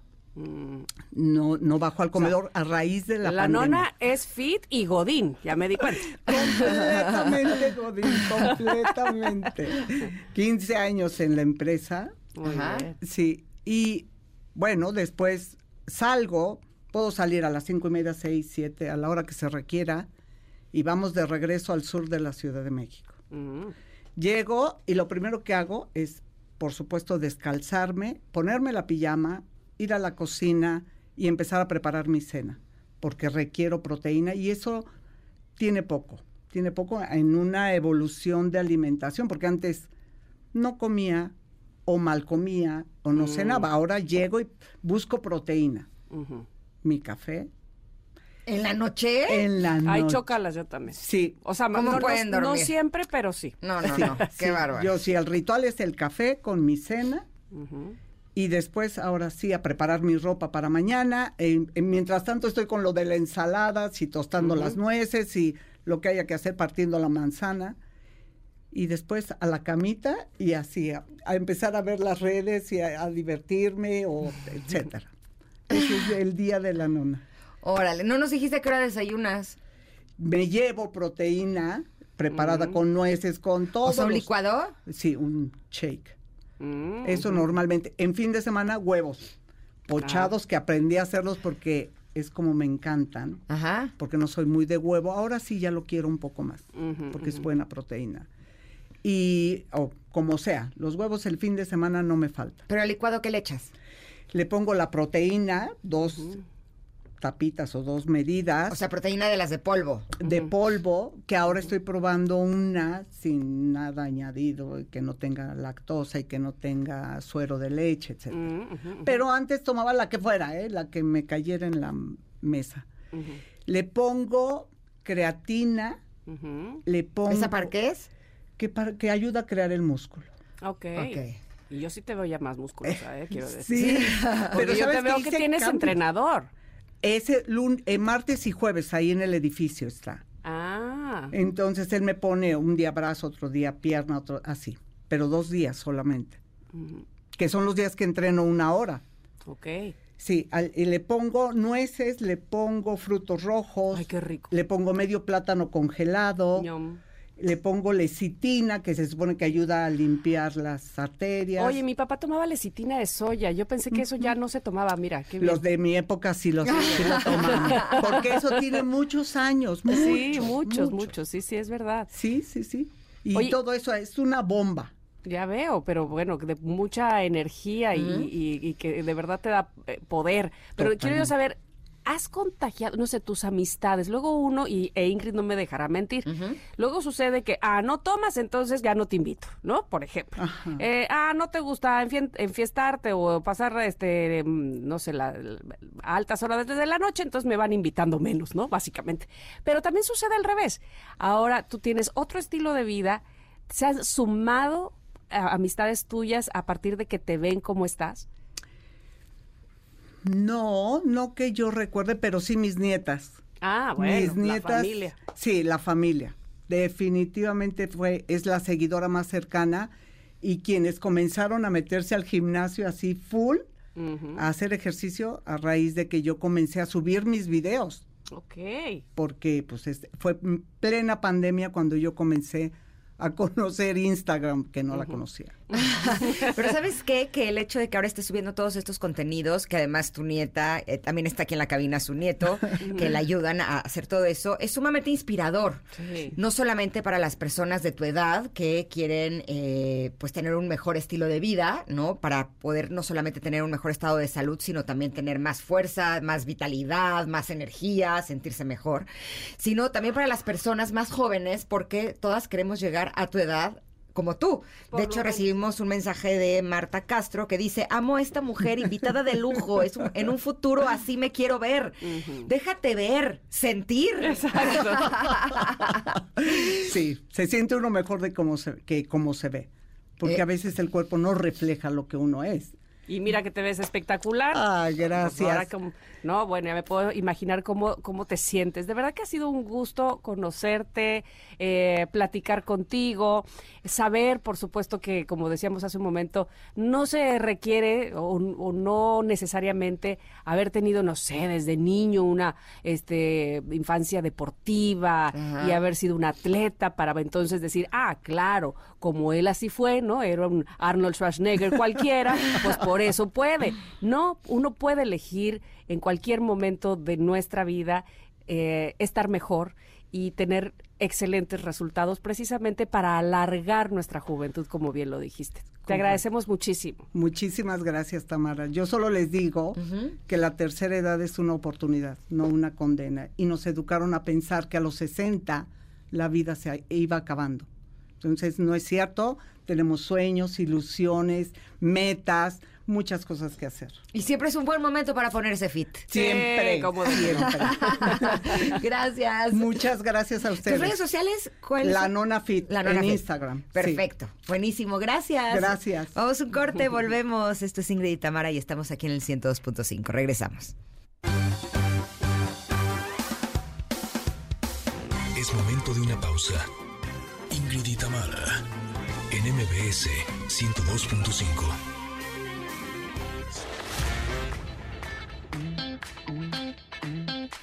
Ingrid Itamara, NMBS 102.5. Continuamos.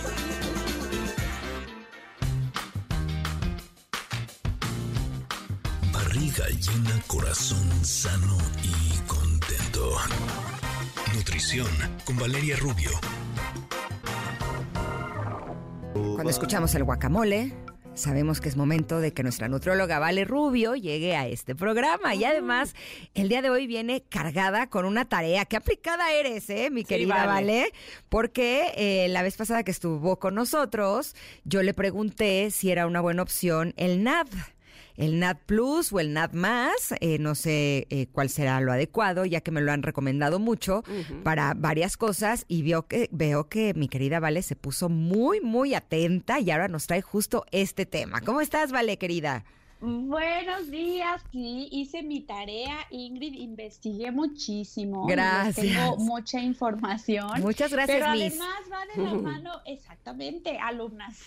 que luego son mis mises, ¿eh? Porque esto sí, la verdad es que es un tema que me gustó muchísimo y va de la mano con la entrevista pasada porque el mundo, el universo está conspirando, chicas, para que nos cuidemos para lo que viene, porque este eh, elemento del que les voy a hablar hoy, que es el NAD plus o más, no importa, es nada más si lo decimos en inglés o en español, se llama nicotinamida adenina dinucleótido, ese es su nombre, digamos, químico, pero más fácil, como decimos, decirle NAD.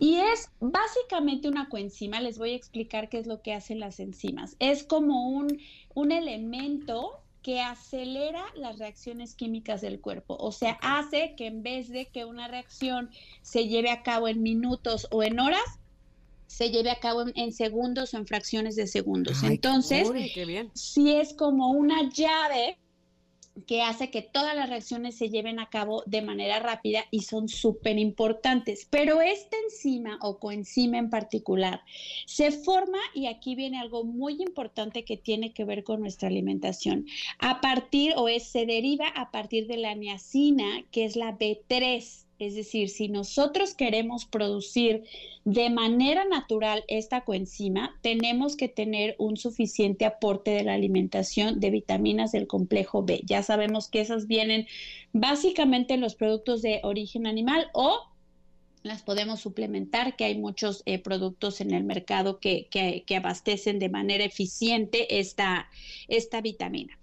Y lo que hace esta, esta enzima es que participa en el metabolismo eh, celular, en los procesos principalmente de la salud antiedad, o sea, el envejecimiento celular no es algo que sea necesariamente malo. O sea, nosotros todos los días nos estamos regenerando. Gracias a esa regeneración tenemos células nuevas que hacen que nuestro cuerpo funcione de manera eficiente.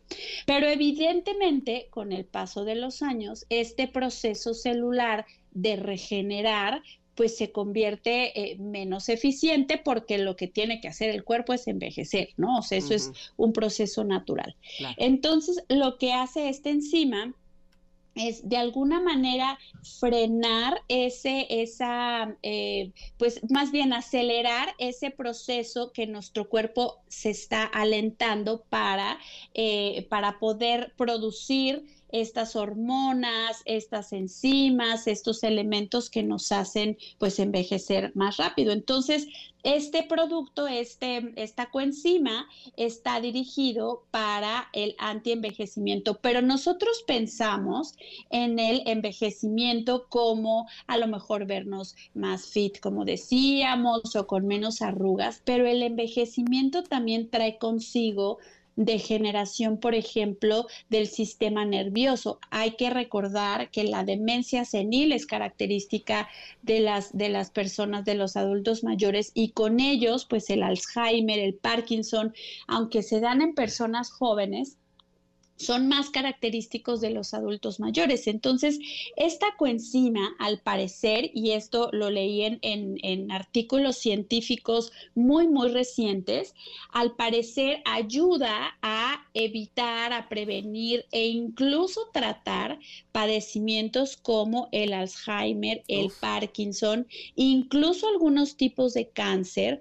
Incluso eh, habla también como esta enzima participa también en el sistema inmunológico para personas que están recibiendo tratamientos antivirales, por ejemplo, las personas con VIH o que están recibiendo inmunosupresores, eh, eh, como eh, por ejemplo muchas personas que tienen enfermedades del sistema autoinmune, como lo puede ser el lupus, como lo puede ser la artritis, este, esta coenzima pudiera ayudar para, eh, sí, pudiera beneficiar al cuerpo para ayudarlo a que el sistema inmune esté mucho más, mucho más activado.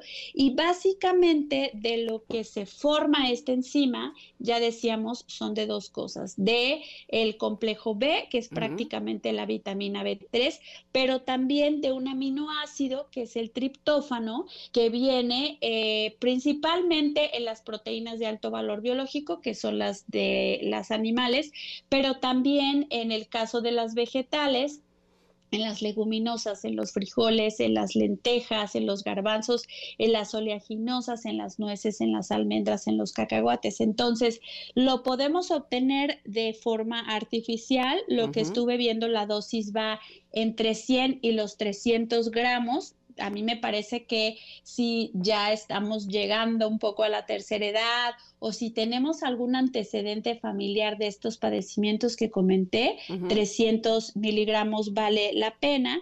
Y también algo que comentaba Ingrid, que, que me pareció interesante, es por qué estaba acompañado generalmente con resveratrol y con coenzima Q10, ¿te acuerdas? Ajá, sí, sí, sí.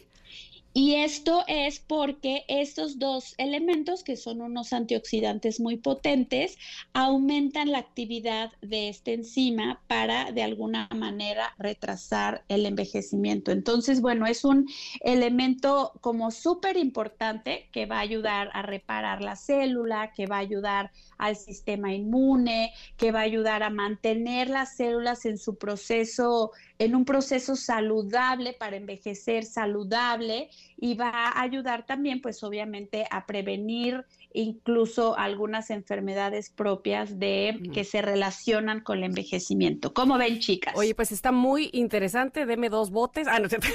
Deme dos los quiero ahora. Uno no, inyectado. Ya sé, también uno para tomar aquí, otro para llevar.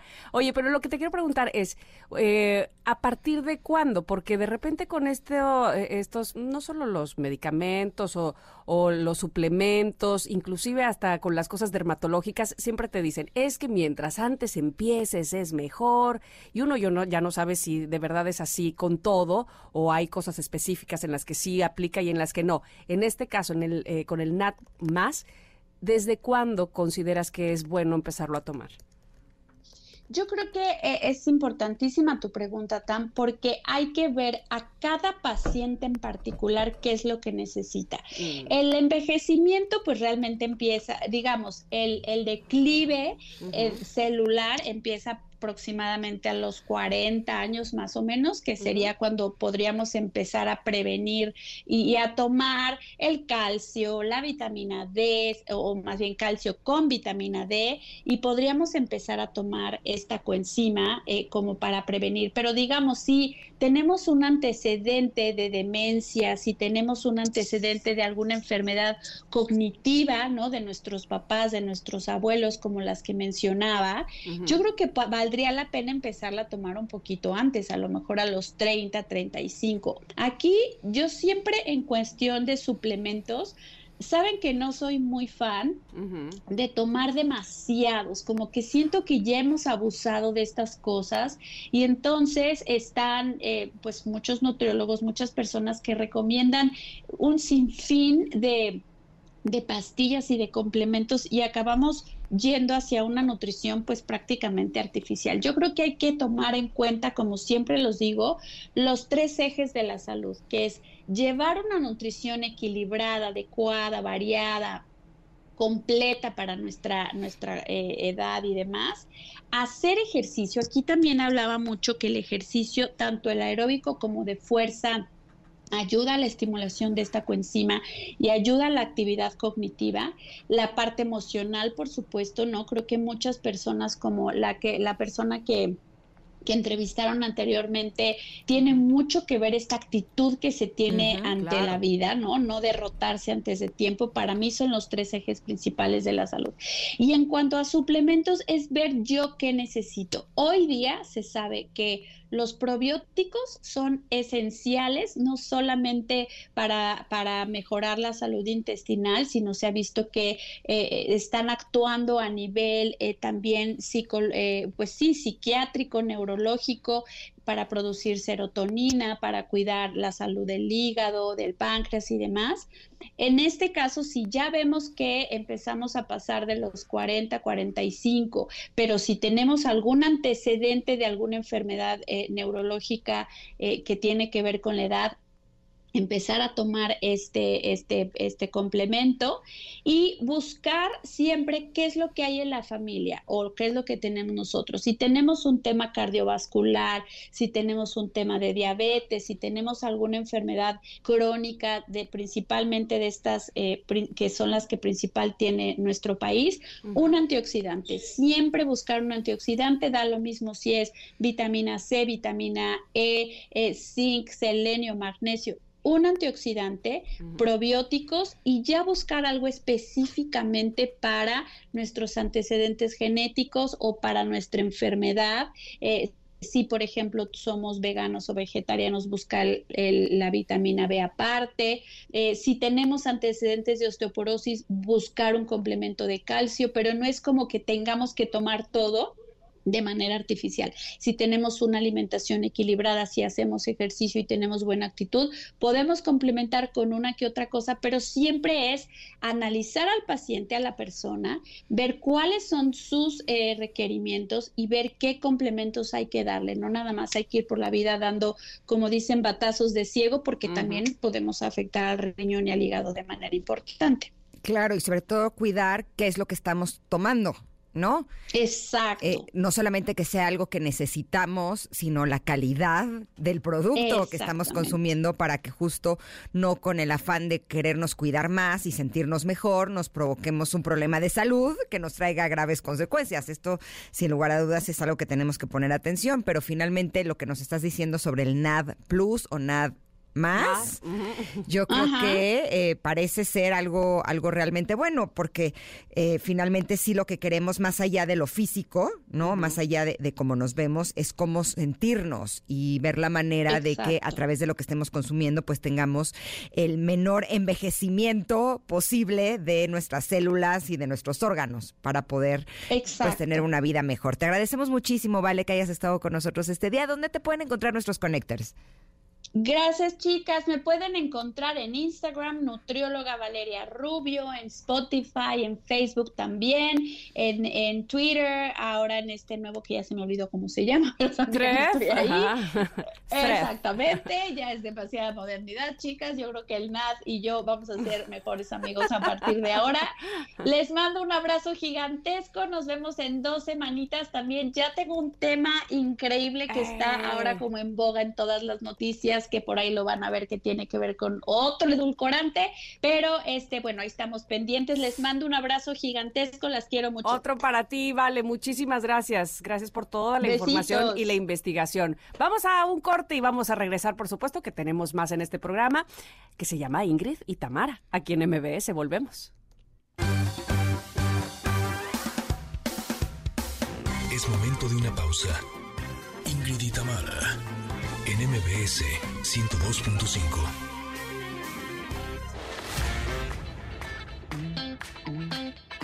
Ingrid y Tamara, en MBS 102.5. Continuamos. Es que es la voz de Mikel Erenchun con esta canción que se llama A un minuto de ti, esta canción que se lanzó en 1992. Hoy es martes de rock en este programa. Me gusta mucho Mikel Erenchun. Mucho, mucho, sí, sí, sí. Este, la verdad es que todavía, todavía está ahí eh, dando conciertos seguramente en España. Este, ojalá que pronto venga por acá. Pero, ¿qué creen? Tenemos Ahí tenemos de todo. Pero primero mensajes. Muchísimas gracias porque responden a la pregunta del día. ¿Qué les gustaría eh, hacer como pasatiempo cuando estén en la tercera edad? Eh, ¿A qué les gustaría dedicarse? ¿Qué sé yo? Y entonces Melanie nos pone, me gusta el yoga, me gustaría pintar con acuarela, me encantaría aprender macramé, corte y confección y me súper fascinaría restaurar muebles de madera. ¿Qué tal eso? Me encantó. Bien activa la Melanie. Muy bien. ya te vi, ya te vi. Fabiola Romero dice yoga. Felicidades por su oráculo. Muchas ah, gracias, Fabiola. Se llama Pregúntale al oráculo y ya está en todas las tiendas. Es un libro muy, muy bonito que estoy segura que les va a encantar. Y si lo tienes antes del 27, pues te esperamos el 27 de julio ahí en Mítica para firmarlo, ahí a las 5 de la tarde. Si no lo tienes, pues ahí lo adquieres. No, hombre, estamos pensando en todo. Oigan, Fabiola dice, ah, bueno, eso justo. Y Fidel Jaimes dice, skate y ajedrez por siempre. Eso haría. Muy bien. Adilén dice nadar no sé, y me encantaría aprender. A eso, que no sabe nadar y que le encantaría ah, aprender. Claro, claro, claro, le encantaría aprender a nadar. Nunca es tarde para aprender a hacer lo que uno le gusta. Mira, los, lo dejó súper claro la nona. Exactamente, quedó muy bien. Exacto. Y este, bueno, tenemos muchos, muchos, de verdad, mil, mil gracias, pero también tenemos regalitos. Me encanta eso también. Este, para que se pongan muy atentos y este y, pues los obtengan. Pero antes de los regalitos quiero decirles esto. Imagínense ustedes una familia, ¿no? una herencia y un montón de problemas. Ay, no. bueno, pues Chueco ya está disponible en Disney Plus. Consuelo Duval, Darío Barassi y Agustín Cerrada Aristarán protagonizan esta serie que promete muchas, muchas risas. Exactamente, va a estar buenísimo. Así es que acompaña a esta familia a vivir la disparatada misión de cuidar a Chueco, un mono muy particular que esconde un gran secreto. No te pierdas de Chueco, una serie original de Disney Plus. Y antes de ir una pausa, queremos agradecer a todos aquellos Peques Connectors que nos hicieron llegar por su correo, eh, por correo, perdón, su boleta de calificaciones para participar para un pase para las luchas de la WWE Super Show porque tenemos buenas noticias, ¿verdad, Tam? Así es, estaremos anunciando el día de mañana a los ganadores. Es que pues, se van a poner muy pendientes, chicos, ¿eh? para saber si ustedes son unos de ellos. Estoy segura que sí, mucha, mucha suerte. Y tenemos, ahora sí, regalos.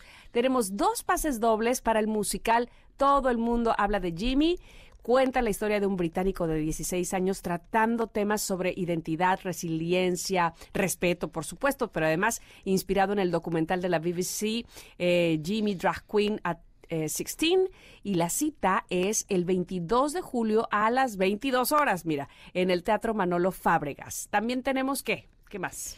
Este, también tenemos cinco, pases dobles para la granja de Zenón y su ah. espectáculo en el Teatro Parque Interlomas. Eh, será los primeros cinco que nos lo pidan por WhatsApp. ¿Ya tienen el WhatsApp Connectors? Bueno, si no lo tienen, es momento de que lo tengan, se los digo. Es el 55 78 65 1025 y ustedes nos escriben, nos piden estos pases y se lo lleva, se lo lleva, se lo llevo. Sí, tanto para todo el mundo habla de Jimmy como para la granja de Zenón es por WhatsApp, ¿ok? Exactamente. Tenemos muchos regalos, me encanta. Muchas cosas para todos ustedes, para los grandes, para los chicos, para todos los gustos. Así es que ustedes nada más lo que tienen que hacer es pedir ¿Quién les da cosas nada más por pedirlas? Si no hablan, en este programa. Si no hablan, eh, Ingrid y Tamara no los escuchan, ¿eh? Exacto, no, no, los oyen. Exactamente. Así es que 5578-65-1025 es el WhatsApp donde pueden pedir estos pases dobles. Mientras nosotras vamos a ir a un corte comercial y a regresar, por supuesto, porque se viene ya la tercera hora de este programa aquí en MBS. Volvemos. Es momento de una pausa. Ingrid y en MBS 102.5.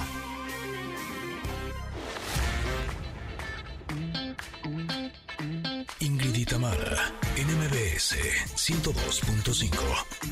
Continuamos. Connectors, en estas dos primeras horas de Ingrid y Tamara en MBS hemos hablado sobre sexualidad.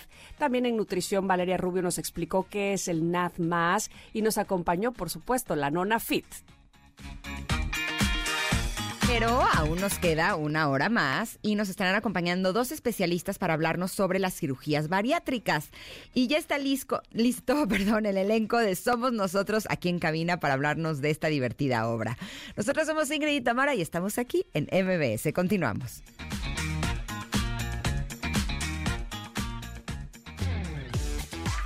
Ingrid y Tamara en MBS 102.5. Hoy en la música, en este programa, como es martes, nos toca hablar de, o bueno, escuchar más bien programación de rock en español o en inglés y ahora tocó en español y una medio poperona además. Eh, Te quiero de Hombres G que se lanzó. Acá nada más se ríen en cabina. pues sí, la verdad, ¿no? O sea, así que tú digas que rock, pues no, ¿verdad? Pero este 1986 esta canción y la recuerdo, sí, la recuerdo y la bailaba y la escuchaba como si fuera ayer. Pero bueno, eh, por si ustedes quieren alguna canción de rock, por favor, queridos connectors, háganoslo saber en arroba Ingrid Tamara MBS. Me da mucho, mucho gusto recibir eh, a los actores que protagonizan la obra Somos Nosotros. Voy a, voy a este, tomar lista, muchachos. Está. A ver. si están aquí presente. Es Tato Alexander. Sí. Hans Rico. Así es. Mario Monroy. Es correcto. ¿Me faltó alguien? No. Ah, pues qué bueno Ingrid que Coronado. Ingrid Coronado. presente también. qué bueno que estamos todos para platicar de Somos Nosotros, porque, a ver, la premisa es, ¿qué pasaría si dentro de una relación de pareja entrara un tercero en discordia? Por favor, ¿cómo que qué pasaría? Que no pasaría, más bien. Sí, lo, lo, sabemos, eh, hay muchas cosas que pasarían, pero ¿qué pasa exactamente en Somos Nosotros? Es lo que quiero que me digan, por favor. Es que estamos acostumbrados a que casi normalmente sean sea negativo, ¿no? Cuando llega un tercero. Y en este Mm, caso, pues le damos un cambio. ¿Es positivo? eh, podría llegar a ser positivo, ¿no, Tato? Dice, si el tercero en discord- eh, discordia es Henry Cavill, bueno. O Brad. Pitt, bueno, eh, sí podría ser algo muy No es el bueno. caso, pero- Ahora, bueno, ¿para quién también? Bueno, lo positivo que es lo que plantea la obra es como que cada vez que pasan cosas así en la pareja, digo, esto ya es medio, es muy fuerte, es, es algo muy fuerte para cualquier pareja, pero abre paso a la conversación, ¿no? Claro. Incluso yo y mi novio nos la hemos pasado hablando de cosas que tienen que ver con eso, ni siquiera ya de nosotros, sino también como de otras parejas y cómo ves esta pareja que tiene esta dinámica y, y, y abre, abre canales y puertas de comunicación que de otra manera, pues, pues no, la pareja puede parecer, permanecer muy estática a veces, ¿no? Pasa. Este, y creo que cu- cualquier cosa que venga a, a- a mover las aguas es, puede, puede ser positiva, ¿no? Sobre todo porque muchas veces la pareja ya está rota, pero la pareja Sí. no se ha dado cuenta que la pareja ya está rota. Y que siguen juntos y sin incluso saber que ya no hay un vínculo necesariamente. Y aquí particularmente que el vínculo es súper fuerte. Incluso Sí. para que ella termine confesándole a él que se está enamorando de la misma manera que está enamorado de su esposo de alguien más. En este caso, de mí, que soy un osteópata. O sea, tú eres el tercero en Yo discordia. soy el tercero, sí. Sí, Mario es mi esposo, que es el, el que le toca... El que le toca el el que le notición. todo el- sí. Sí, eh, bueno, coincido un poco, ¿no? O sea, siempre es como, ah, conflicto, ah, eso está mal, ¿no? Y aquí la particularidad de Somos Nosotros, que es un gran texto argentino, eh, es que ella, by the way, el personaje es él y ella, ¿no? así se llaman. Porque pueden ser cualquiera. Puede ser Universal, Ah, no nombre. No, no, no, no, no, tal cual, así están escritos. Pues decide abrirlo, o sea, decide dentro de toda la baraja de posibilidades, la que elige es compartirlo con su pareja y de ese es el punto de partida para esta comedia. Oh, Exacto. entonces, supongo yo que quienes vayamos a, a ver la obra, sí, como dicen, abre a la conversación, pero también nos da otro punto de vista, porque obviamente traemos creencias, historias y demás que nos encasillan, nos eh, ponen, digamos, en una cajita cuadrada, y aquí por lo menos podríamos ver qué otras cosas o qué otras posibilidades pudiera haber, ¿no? Sí, sí, porque siempre hay más posibilidades de las que vemos, ¿no? Y es, es como tener esas conversaciones, pues es súper difícil. A mí se me hace, el, el texto es padrísimo, como dice Mario, es un texto argentino, tiene mucha comedia, pero también es muy, muy profundo, tiene muchas capas y se me hace muy, muy chistoso que es una conversación eterna entre ellos dos también, ¿no? Porque justo, o sea, yo lo he visto y la gente que me ha contado, estas conversaciones duran 12 horas y después te vuelves a dormir y te vuelves a despertar y duran 7 horas más y así, ¿no? Entonces como estos personajes se calman y dicen, bueno, ya, y después otra vez y vuelven a hablar porque es, es bien difícil, o sea, es bien difícil cualquier cosita que se meta ahí, una mosca se mete entre la relación y ya es, ya, ya confronta. Y más cuando es algo así tan fuerte, ¿no? Hay una frase que no, que- o sea, que siento que cuando la traducimos al español, es una frase en inglés, no tiene el mismo sentido y la misma fuerza, que es take it for granted, ¿no? Que es como darlo por sentado, como darlo por hecho, Sí. ¿no? Y es, en- aquí en México utilizamos el dicho de nadie sabe lo que tiene hasta que lo pierde o que piensa que lo va a perder. Ya Sería es que- posterior, ¿no? Ya, ya que- es cuando pasó. Exacto, pero también cuando sientes que vas a perder algo, o sea, ni siquiera tienes que llegar al punto en donde ya lo perdiste. A lo mejor cuando tienes esta sensación en el que, hmm, a lo mejor eh, no, no está tan seguro para mí, te da la posibilidad de valorarlo también. ¿Sería esto lo que le podría suceder a, a- suceder, perdón, a tu personaje? Fíjate que la relación que ellos tienen es de 10 años eh, y es muy fuerte. Por, por lo mismo, claro, o sea, hablando de sentimientos, cuando él, él siente que la puede perder, porque sí lo siente, y es uno de los miedos que le llega a dar, y la masculinidad frágil y sentirse menos por ya no, pues, por estar al- a la par de, de otro individuo, Que acaba de llegar. ¿no? Sí, sí, que, pues que le lleva un día de ventaja, ¿no? Ya lleva 10 años. Pero ante todo esto, sí creo que él sí muy en el interior reflexiona que sí es importante para él esta pérdida. Es decir, es esto de los nuevos sentimientos. O sea, sí siente celos y siente miedo, ¿no? Pero sí se da cuenta de que los está sintiendo porque ella es importante para él en, en su vida. Sí, sí. ¿No? O sea, y los trata de usar, porque evidentemente es comedia, ya que le salga o no, es otra cosa, a, a su favor y en el bienestar de la pareja y en una, en una nueva fase de la pareja. Claro, esa es la buena intención, pero de buenas intenciones está empedrado el camino al infierno. Ya sé. Oye, pero además eh, podemos observar la psicología de cada uno de los personajes en el sentido de que uno siempre piensa, el cornudo pobrecito, ¿no? Y el que puso el cuerno es un maldito, desgraciado. Y el que y el tercero en discordia, ¿cómo se atreve a ser tercero en discordia? Aquí, ¿cómo, cómo se ve la psicología de cada uno? A mí, mira, aquí en particular, yo cuando voy a hacer este personaje, los dramaturgos que fueron quienes tuvieron también la oportunidad de dirigirnos, me decían, hay que tener cuidado con Julián, que es el tercero, porque la gente puede llegar a odiar a este personaje si lo llevamos a un, a un lugar equivocado. Y es no, más bien también humanizar a las personas que pasan por esta situación. Claro. A todos los solteros que habemos eh, eh, en la vida real, pues llegando a enamorarse de alguien quien ya lleva 10 años y que no le parece tan mal.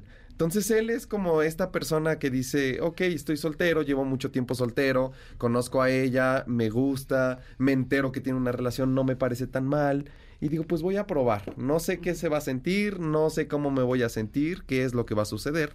Pero es aquella persona que, que yo creo que la relaciono más con las generaciones más chicas, ¿no? Que ya vienen con esta onda de decir, pues sí, voy a probar. Poliamor. Eh, más que poliamor, como lo abierto. Claro, ¿sabes? más bien sí. Exacto, porque es como de, sí, no me parece tan mal. Y entonces aquí ocurre todo el personaje de Julián cuando ella viene y me propone que me quiere conocer el esposo. Entonces, Mm. ahí sucede todo y ahí es donde entro ya un poquito en caos porque primero es decir, sí, sí, vamos y, y- y doy el salto, el brinco, pero ya que estás adentro de la situación, pues como todo mundo, ya se fragiliza. Pero, Claro, sobre todo porque creo que todas las personas hemos estado en alguna de las tres partes, ¿no? Hemos sido el que nos pintaron el cuerno, o el que pintó el cuerno, o el tercero en discordia. Habrá personas que a lo mejor han estado en dos o tres de los lados, pero finalmente tú no puedes saber lo que se siente hasta que no lo experimentas, ¿no? En mi caso, honestamente, yo solo he estado en el lado en el que me han pintado el cuerno a mí. Por lo tanto, para mí, en mi imagen, en mi percepción, el que pinta el cuerno y el tercero en discordia, para mí siempre va a ser el malo, El malo ¿no? Pero cuando tengo la oportunidad de, de ver ya sea películas o obras de teatro en donde puedo entender qué es lo que llevó a cada uno de los personajes de este triángulo a hacer lo que hicieron, bueno, eso me ayuda a tener más empatía sobre las personas que hacen este tipo de cosas. ¿Eso es lo que nos podría ayudar también esta obra? Sí, totalmente. Este, a, a ver las cosas desde, desde este otro- lugar y este. O sea, y a sí, verlos como seres humanos. Totalmente. seres Sí, sin cacle cacle, ¿no? O sea, Y sobre todo porque no venimos a educar, no le venimos a decir al público qué es lo que tiene que hacer, ni si está bien, si está mal. Simplemente te vas a, vas a salir con muchas risas y muchas preguntas. Ok. Para Sí. llegar con tu pareja o si fuiste con tu pareja, pues hacer la pregunta que much- muchas veces no nos atrevemos a decir. ¿Te Sí. gusta alguien más? ¿Estás sintiendo cositas por alguien más? ¿Alguien te está haciendo sentir algo que yo no? O sea, son preguntas que nos dan miedo hacerles a nuestras parejas. Pero además, deja tú que nos atrevamos a hacerlas. ¿Estamos preparados para lo que nos van a responder? es. Sí. Mejor no pregunto porque no me vayan a contestar la verdad. Así. Sí, sí, sí, sí. Oiga, pero yo, la verdad, la verdad, quiero saber en dónde, cómo, cuándo, a qué hora para que podamos estar ahí. Es viernes, sábado y domingo. Nomás quedan dos semanas para que aprovechen. Dos Sí. finecitos. Dos fines de semana, viernes, sábado y domingo. Viernes a las 8, sábado 5 y, o- perdón, 6 y 8 y domingo a las 6. Y los boletos están en Ticketmaster. Buenísimo. Foro Lucerna. Foro Foro Lucerna, Lucerna. y en el Teatro Milán, ahí en la calle de Lucerna y Milán, en La Juárez. Ahí los esperamos. Perfecto. Muchísimas gracias, por Gracias. estar con nosotros este Padre. día. Mucho Muchas gracias. éxito. Gracias. Un abrazo. Nos vamos a un corte, pero al regreso, eh, debido a las noticias sobre lo que salió en la autopsia de Lisa Mary Presley, vamos a estar hablando muy a profundidad sobre las cirugías bariátricas. Esto se pone bueno y sigue mejor. vamos y volvemos, somos Ingrid y Tamara y estamos aquí en el 102.5. Regresamos.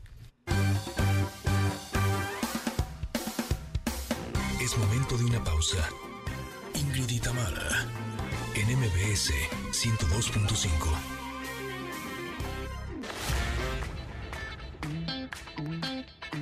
Ingrid y Tamara, en MBS 102.5. Continuamos. Estamos escuchando Amargo Adiós del grupo Inspector, una canción que fue lanzada en el 2002. Y así es como le damos la bienvenida al doctor David Ampudia Chávez. Él es médico especialista en cirugía gastrointestinal endoscópica y cirugía bariátrica metabólica para el BIP System. Eh, el motivo por el que lo estamos invitando, además de para tener la información, es porque en esta era en donde tenemos eh, la posibilidad de tener información a través de Internet y de redes sociales, se dice mucha información y luego no sabemos qué tanto de eso, de lo que se está diciendo, es real, es verdadero. Eh, a veces podemos incluso hasta entrar en pánico porque no sabemos eh, si todo eso que se está compartiendo es, es una realidad. Y justo en eh, días pasados salió la información de que Lisa Mary Presley, la única hija de la leyenda musical Elvis Presley, murió a causa de las secuelas de una obstrucción del intestino delgado. Pero después salió información que había sido consecuencia de un bypass gástrico. Por eso nos gustaría que para empezar nos dijera qué es una cirugía bariátrica. Bienvenido, doctor. Hola Ingrid, ¿cómo estás? Muchísimas gracias por la invitación. Es un verdadero placer estar aquí contigo. Gracias. Y gracias por eh, el espacio. Fíjate que el tema de la cirugía bariátrica está un poquito de moda. Como tú sabes, el tema del sobrepeso y la obesidad es un problema endémico, es un problema de salud en México y no solo en México, sino en todo el mundo. Entonces, una de las maneras de tratar la obesidad y el sobrepeso justamente es con la cirugía bariátrica. La cirugía bariátrica hoy día es una serie de procedimientos quirúrgicos, pueden ser tanto quirúrgicos como endoscópicos, que consiste en operar al paciente propiamente para poder modificar la anatomía del estómago o el intestino de tal manera que el paciente pueda, uno, adaptarse a un plan de alimentación directamente, que aprendan a comer nuevamente con un estilo de vida saludable, hacer ejercicio y obviamente empezar a perder peso. Sin embargo, los procedimientos quirúrgicos definitivamente los tienes que realizar en un centro especializado con gente certificada que se tiene que hacer. Pero básicamente consiste en eso, en modificar la anatomía tanto del estómago como del intestino para que el paciente pueda perder peso. Doctor, buenos días. Le saluda Tamara. Hola, Tamara. Oiga, eh, ¿cuál es la diferencia en todo caso eh, en el procedimiento entre un bypass y una banda gástrica? ¿O es lo mismo? Eh, no, tenemos varios procedimientos, pueden ser endoscópicos y laparoscópicos. Los endoscópicos es cuando no haces cirugía, todo lo haces por la boca directamente, es a través de un endoscopio, que es como un tubito que metemos eh, directamente por la boca, llegamos al esófago, llegamos al estómago, analizamos el estómago, ver que no tenga úlceras, que no tenga problemas intrínsecos, que no tenga una hernia tal, que no tengas un tumor, que no tengas ninguna situación eh, macroscópica, y entonces ahí, por ejemplo, participa el balón gástrico. Ese es como uno de los dispositivos que utilizamos cuando el paciente tiene sobrepeso obesidad tipo 1 y esos son los procedimientos endoscópicos. La cirugía... Pero nada más, eh, hablabas de este balón, balón gástrico. Balón gástrico, es Sí. correcto. Eh, mi pregunta es, una persona que tiene sobrepeso eh, a lo mejor podría ser consecuencia de que está comiendo de más y al ponerle el balón gástrico va a sentirse lleno y va a ser más fácil que pueda tener una regulación en su dieta. ¿Es algo así? Justamente, justamente actúa de manera restrictiva y entonces literalmente comes menos. Tienes que aprender a comer, porque si de repente empiezas a comer eh, alimentos chatarra, alimentos carbohidratos, grasas, pues no vas a bajar de peso. Al contrario, te vas a desnutrir porque no vas a tener tu aporte de proteína. Tienes que tener tu aporte nutricional. Empezamos con la proteína y posteriormente la grasa, el carbohidrato. Es decir, empezamos con el pollo, la carne, el pescado o la proteína de origen vegetal y después nos vamos al arroz, el espagueti y la pasta. Eso es con el balón gástrico.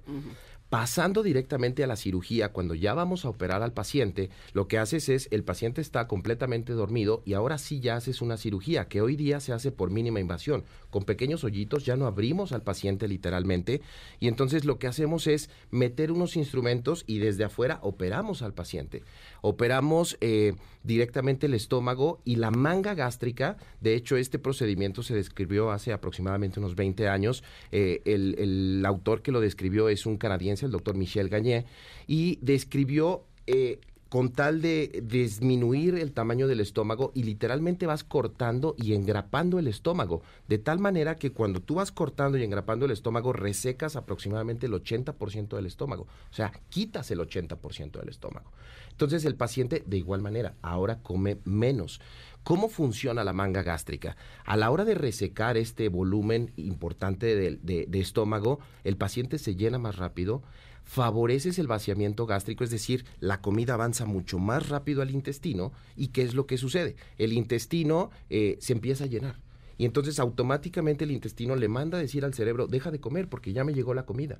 Entonces, partimos del hecho que el interruptor más importante de la saciedad está en el cerebro. Entonces es como si apagaras la luz.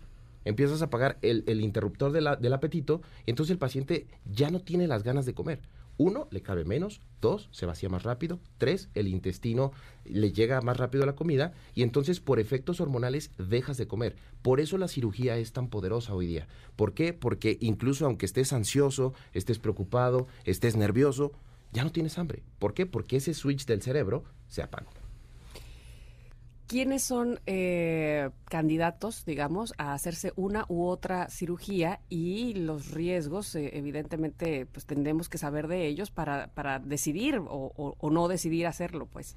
Claro, eh, fíjate que cuando tú empiezas a tener por arriba de 15 kilos, por arriba de tu peso ideal, las cosas no van bien. Ahí es cuando quizás tú tienes que buscar la ayuda de algún bariatra, que aquí me gustaría hacer la diferencia entre bariatras clínicos y bariatras cirujanos. Un bariatra clínico, ¿en qué consiste? El bariatra clínico puede ser un nutriólogo, puede ser un médico, puede ser un dietista, puede ser un preparador físico. Va a ser el especialista que se va a encargar con medios no quirúrgicos de poder eh, hacer que tú regreses a tu peso ideal. Desde luego, si tú tienes más de 15 kilos, esto va a ser mucho más complicado. Pero eh, eventualmente, ¿cómo pueden llegar a lograrlo? Con un plan de alimentación, un ejercicio y probablemente algunos medicamentos que a veces utilizamos para la pérdida de peso. Cuando hablamos ya de los bariatras quirúrgicos, ahí sí ya empezamos a considerar a un paciente que pueda ser candidato o no para una cirugía. Eh, hay algo que me gustaría que tus radioescuchas entendieran, que es el algo eh, que se llama, seguramente ya lo platicaron, el índice de masa corporal. El índice de masa corporal es como eh, una guía para nosotros para saber qué tanto es tu problema de sobrepeso y de obesidad. Porque de repente a veces nos pasa, ¿no? Que tenemos 5 kilos de más y dices, ay, estoy súper gordito y, y- y- y tengo un gran problema de salud. Y hay veces que también podemos tener 30 kilos y dices, bueno, estoy un poquito pasadito. Pero entonces la Organización Mundial de la Salud lo que dice es, si tú en base a tu índice de masa corporal lo puedes eh, como... eh, clasificar para poder considerar a un paciente quirúrgico, ahí es como lo hacemos. ¿Cómo se calcula? Bien rápido. Tú agarras tu calculadora, divides tu peso en kilos entre tu estatura, que es en metros. Por ejemplo, si pesas 80 kilos y mides 1,80, 80 entre 1.80 y lo que sale otra vez entre 1.80. Si ese numerito que te da es por arriba de 30, tú tienes obesidad. Eh, la obesidad grado 1 eventualmente es cuando ya tienes, te digo, 15, 20 kilos por arriba de tu peso ideal y los pacientes quirúrgicos se empiezan a considerar por arriba de 34, 35. Ahí es cuando ya un paciente ya dices, este paciente se tiene o se puede operar. Y algo que siempre nos preguntan, y, y justo con lo que iniciaste con la nota de, de Lisa María Presley, eh, la- los riesgos. Así es peligroso. Es peligroso, a veces eso, eso nos genera duda. Eh, no deja de ser una cirugía, sin embargo, hoy día los procedimientos quirúrgicos eh, están perfectamente estandarizados de tal manera que operándose en un centro y con gente certificada, los riesgos disminuyen muchísimo. Te puedo decir que el riesgo equiparable a complicarse en una cirugía bariátrica es el mismo riesgo que tienes a que te caiga un rayo, por ejemplo o a que se caiga un avión.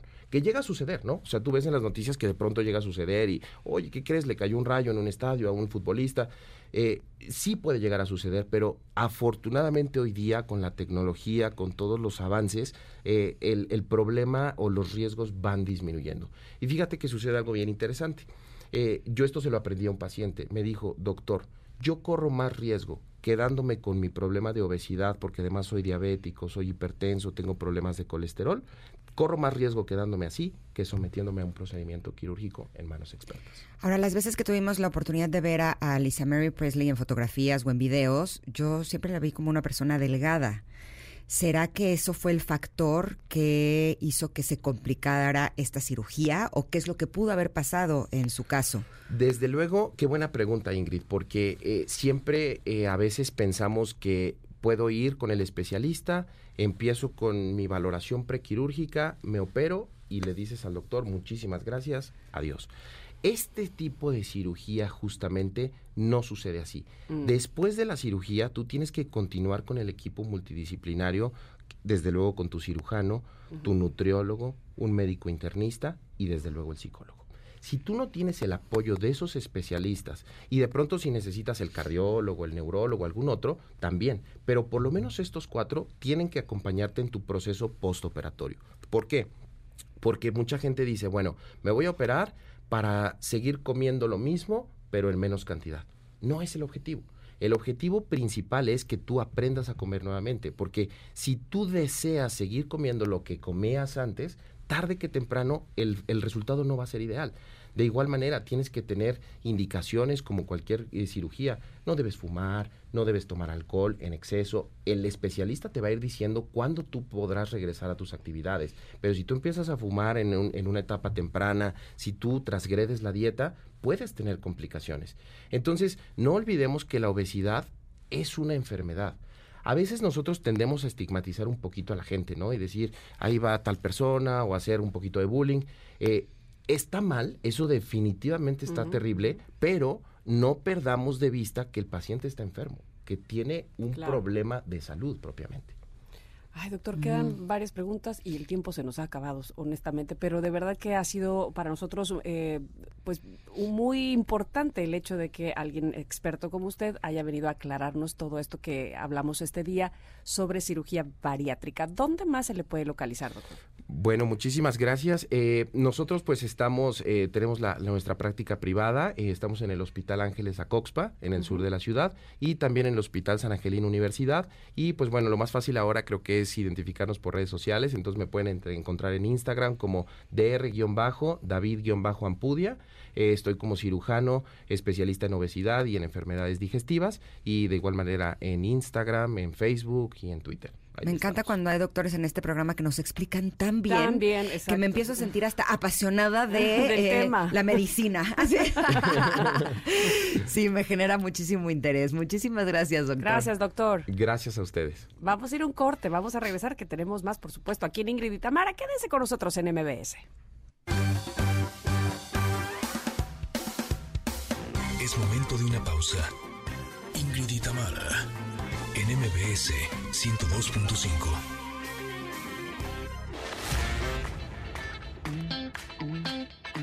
Ingrid y Tamara, en MBS 102.5. Continuamos. ¿Se acuerdan de Bon Jovi? Y de esta canción de Always, ándale. Pues apenas es de 1994. Ay, sí. Apenas. Unos ayeres nada más, ¿verdad? 30 años casi. Tra- casi 30 años de que se lanzó esta canción. Bueno, pues eh, ahora es momento de entrevistar a quien ya está con nosotros vía remota, Mariana Den Hollander. Ella es escritora y activista de concientización bariátrica y diversidad corporal. Te doy la bienvenida, Mariana, porque entre otras cosas sabemos que tú misma tienes un testimonio de cirugía bariátrica que quisiera que comenzáramos con ese precisamente. ¿Cómo estás? Buenos días. Hola, buenos días. Muchas gracias por invitarme, Ingrid y Tamara. Estoy feliz de estar acá. Eh, pues sí, mi nombre es Mariana Den Hollander. Yo soy paciente bariátrica desde hace 14 años. A lo, en el 2009 me hicieron una manga gástrica, que fue con la que adelgacé. Diez años después había desarrollado tantas deformidades en mi estómago, en mi sistema digestivo, que los doctores no vieron otra opción más que operarme para reconstruir mi estómago eh, de, de- de todas las deformaciones que tenía y poner un bypass gástrico para crear una nueva manera de alimentarme porque mi estómago ya estaba completamente comprometido. Entonces es ahí que comienzo además a vivir con un bypass gástrico y pues mi calidad de vida sí se deteriora muchísimo en cuestión del día a día pasé años tratando de entender qué era lo que estaba pasando con las enfermedades tan raras que estaba sintiendo. Eh, los exámenes salían bien, vi 14 doctores y nadie me sabía ayudar, sí, muy fuerte. Eh, y fue hasta que decidí publicar eh, la tercera edición de mi libro El peso que más pesa y abrir una cuenta en Instagram, que comencé a contar un poco de que me estaba sintiendo mal y que estaba pensando que tal vez tenía que ver con mi cirugía bariátrica, porque a todo esto ningún doctor me decía que por ahí iba el tema, ni mi cirujano bariátrico, ni ninguno de todos los especialistas. Y un montón de personas me empezaron a escribir para decirme que ellas estaban viviendo lo mismo y que por supuesto que sí era a causa de la cirugía bariátrica todo lo que yo estaba experimentando. Entonces es aquí donde Instagram, esta comunidad eh, de Mariana Den Hollander Libros, em, digamos que me salvó la vida, porque en el momento en que yo conecto, ¿verdad? Todo lo que estas personas me están diciendo, otras pacientes bariátricas alrededor del mundo, pues es cuando yo comienzo entonces a buscar ayuda ya sabiendo qué es la fuente que está generando toda esta enfermedad que yo estaba experimentando. Y de ahí nace también pues mi activismo bariátrico, donde yo empiezo a hablar de esto, a, hacer lives con otras pacientes bariátricas. Escribo mi segundo libro, perdón, La cirugía que más pesa, donde también incluyo otros 10 testimonios y bueno, pues mi cuenta, esta comunidad eh, ha crecido muchísimo, somos 60 mil personas. Yo tengo mi, mi, cuenta abarrotada de testimonios de personas que están sufriendo secuelas que hacen que mi situación más bien parezca liviana en comparación a otras personas. ¿Cuál es tu situación de salud actualmente y cuál es la situación de otras personas? ¿Qué es lo que puede suceder o qué es lo que tú has tenido conocimiento que ha sucedido en pacientes que se han hecho esta cirugía? Eh, pues las posibles secuelas que se pueden tener va, eh, por ejemplo, los pacientes bariátricos tenemos cuatro veces más posibilidades de un suicidio. También el alcoholismo es otra de las secuelas. Eh, las obstrucciones en el intestino, como le pasó a Lisa Marie Presley, que murió y la semana pasada supimos que era causa de su cirugía bariátrica, que, por eso fue que murió. Eh, deficiencias nutricionales crónicas eh, a un nivel que ni los mismos doctores la saben detectar. por ejemplo, la deficiencia de vitamina B12 que me tomó tener que ir a una clínica en Holanda muy específica, especializada en B12, para que me mandaran un tratamiento inyectado. Y estas son cosas que la mayoría de los doctores no nos están diciendo, que nos tenemos que inyectar. Em, otra de las secuelas puede ser la, anemia, la reganancia de peso, que es hasta el 54 y dependiendo de las personas, hasta el 75% de las personas vuelven a engordar. O sea, señal de que la cirugía no sirve, ¿verdad? No es que, las personas hicieron mal, es que la cirugía no es efectiva a largo plazo, ¿verdad? Porque al fin y al cabo es como una dieta, es una restricción. Ya sabemos que las dietas a largo plazo no, no sirven y es exactamente lo que pasa con las cirugías bariátricas. Eh, hay muchos casos de fibromialgia, de cirrosis sin siquiera tomar alcohol, Em, problemas de Alzheimer, problemas de reumatismo, porque claro, empiezan a haber tantos problemas de em, nutricionales que empiezan a dañar el intestino, empiezan a dañar, eh, pues sí, la salud de nuestros, eh, ¿cómo se dice?, articulaciones, de nuestros huesos. Ah, bueno, em, la enfermedad de los huesos, osteoporosis, es muy... Muy común. La lista es de, más de 25 a 30 posibles secuelas. Yo personalmente les tengo que decir que gozo del privilegio económico que me permite buscar ayuda y hacerme cualquier tratamiento que los doctores me manden, pero esa no es la situación de todas las personas bariátricas. Lo más barato al fin y al cabo de una cirugía bariátrica es la cirugía misma y no y, lo que viene después es realmente lo más caro. Esos cuidados excesivos, donde tenemos que tomar vitaminas y suplementos de todo tipo súper especializados y en una cantidad muy alta también para que realmente nos puedan suplir. Y, y son unas barbaridades, son miles de miles de dólares a largo plazo. Sobre mi salud, hoy en día yo estoy muy bien. Eh, comencé un tratamiento hace dos meses exactamente eh, de, B, de, B12, esto que les contaba, que fui a esta, uh -huh. a esta clínica especializada y este tratamiento me, me revivió. Me, o sea, lo que me está demostrando es que yo tenía una deficiencia crónica de vitamina B12 que además esa deficiencia causa, puede causar un montón de enfermedades súper serias que a largo plazo los doctores ni siquiera lo, lo conectan con las cirugías bariátricas. Justo, justo ahí me quería detener o más bien regresar porque uh, hablabas hace un momento de nadie daba con qué era lo que tenía, eh, los doctores uh -huh. no te explican al final que tienes que eh, suplementarte, este, que las consecuencias o que sí, digamos lo que tienes que hacer después de, de la cirugía eh, podría salir mucho más caro. No lo hacen por desconocimiento, por ignorancia, por qué no lo hacen? Es decir, no solo hablo de eh, específicamente el doctor o los doctores que tú hayas visto, en general. ¿Cuál es la información que a ti te llega? ¿O cómo es que eh, ahora mismo tú estás con un doctor que sí está, eh, digamos, ocupándose de lo, de, de lo posterior a tu cirugía?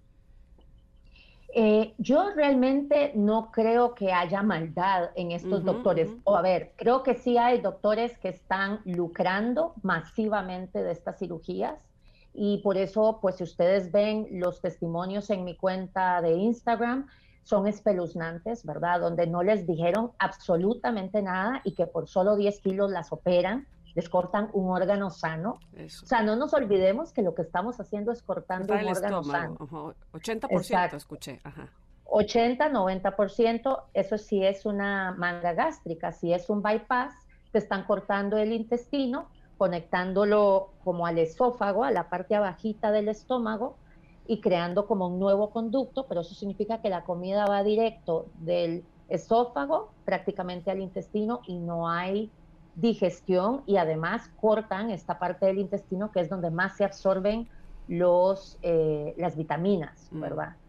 Entonces están convenciendo a personas de que por salud, entre comillas, se operen para estar mejor, pero cortando un órgano sano que obviamente a largo plazo las, la, la, la posibilidad de que te dé secuelas mayores, por supuesto que van a venir, ¿verdad? Pero tú dime una cosa, si eh, te hicieron el bypass, te quitaron el estómago, o sea, no tienes estómago, y entonces, eh, eh, o sea, ¿cómo comes? ¿Tendrías que comer eh, puro licuado o papilla? Eh, o, o, ¿Cómo es tu proceso el, digestivo? Pues el, el, yo mastico, yo perdí personalmente totalmente el uso de mi esófago, entonces cuando yo trago es totalmente por, por la gravedad, entonces cae la comida directo a este conducto que comienza donde apenas comienza el estómago y pasa al intestino. Entonces al principio sí, los cuidados son eh, muy, tenés que tomar solo, exacto, solo papillas, pero con el tiempo ya vas aprendiendo a comer otras cosas. Pero claro, uno de los grandes problemas de las secuelas que sufrimos los bariátricos es que nos hacemos intolerantes a cualquier cantidad de, de comidas, porque por supuesto el intestino está diciendo, a ver, no tengo enzimas, uh -huh. no, no, estoy, no estoy recibiendo comida digerida, ni siquiera tengo un duodeno que absorba todo bien, ¿qué hago con esto? Entonces se van creando intolerancias tremendas de, de comida, además se hace el intestino permeable, sufrimos un montón de síntomas que parece como sin, síndrome de intestino irritable. Eh, es, es, es, realmente, puede ser algo realmente eh, traumante, mm. eh, ser paciente bariátrica y comenzar a sufrir todas estas secuelas. Bueno, la verdad es que nos dejas muy, muy impactadas, evidentemente, por cómo has llevado tu proceso y sobre todo, como dices tú, eh, en tus redes sociales, cómo has ido encontrando en tu camino más personas que tienen estas historias y que seguramente, o espero que no, pero probablemente alguien más en nuestra eh, comunidad Connector que nos está escuchando en este momento pudiera eh, tener interés de saber más y sobre todo de encontrarse con otras personas con las que pudiera empatizar en caso de que esto estuvieran pasando por este mismo proceso. Platícanos, Mariana, ¿en dónde te encuentran? ¿Cómo se llama tu eh, cuenta de Instagram? Se llama arroba Mariana Den Hollander, guion bajo, libros. Es, hay una en inglés que es books, es libros, y es, es importante porque pues en la otra solo está en inglés la información y la, la cuenta más grande es la que, la que tengo en español de México. De hecho, que el 48% de esta comunidad es mexicana. Las historias de los pacientes bariátricos que comparten su historia desde México muchas veces son realmente espeluznantes de personas que su matrimonio se está destruyendo porque están teniendo problemas financieros de que si compran la proteína para la señora bariátrica o compran carne para los niños en esa semana, de, préstamos que hacen los bancos para, para personas de, bajos recursos para poderse hacer estas cirugías, pero ¿qué pasa después, verdad? Es, eh, es una situación que, que, me preocupa mucho y sin embargo esta cuenta es un lugar de alivio, un lugar donde todas nos abrazamos, donde además aprendemos sobre la salud en todas las tallas, ¿verdad? Que es, es salud que no es pesocentrista, es entender que la delgadez no es sinónimo de, Buena salud, claro. Y que la gordura no es sinónimo de enfermedad necesariamente, ¿verdad? Entonces, eh, pues sí, es una cuenta que, salva vidas y que muchas personas llegan ahí buscando preguntas sobre me opero o no y pues encuentran un gran abanico de, de situaciones que sea como sea hay que, hay que Tomar en cuenta, claro. Te pues agradecemos pues. muchísimo, Mariana, que hayas estado con nosotros este día. Claro que sí, muchas gracias a ustedes por invitarme. Abrazo grande. Gracias, un abrazo. Chao, bella. Bye. Vamos a un corte, pero volvemos. Tenemos todavía el último bocadito Connector, así es que no te nos desconectes, porque seguimos siendo Connectors. volvemos, somos Ingrid y Tamara y estamos aquí en MBS. Es momento de una pausa. Ingrid y Tamara, en MBS 102.5.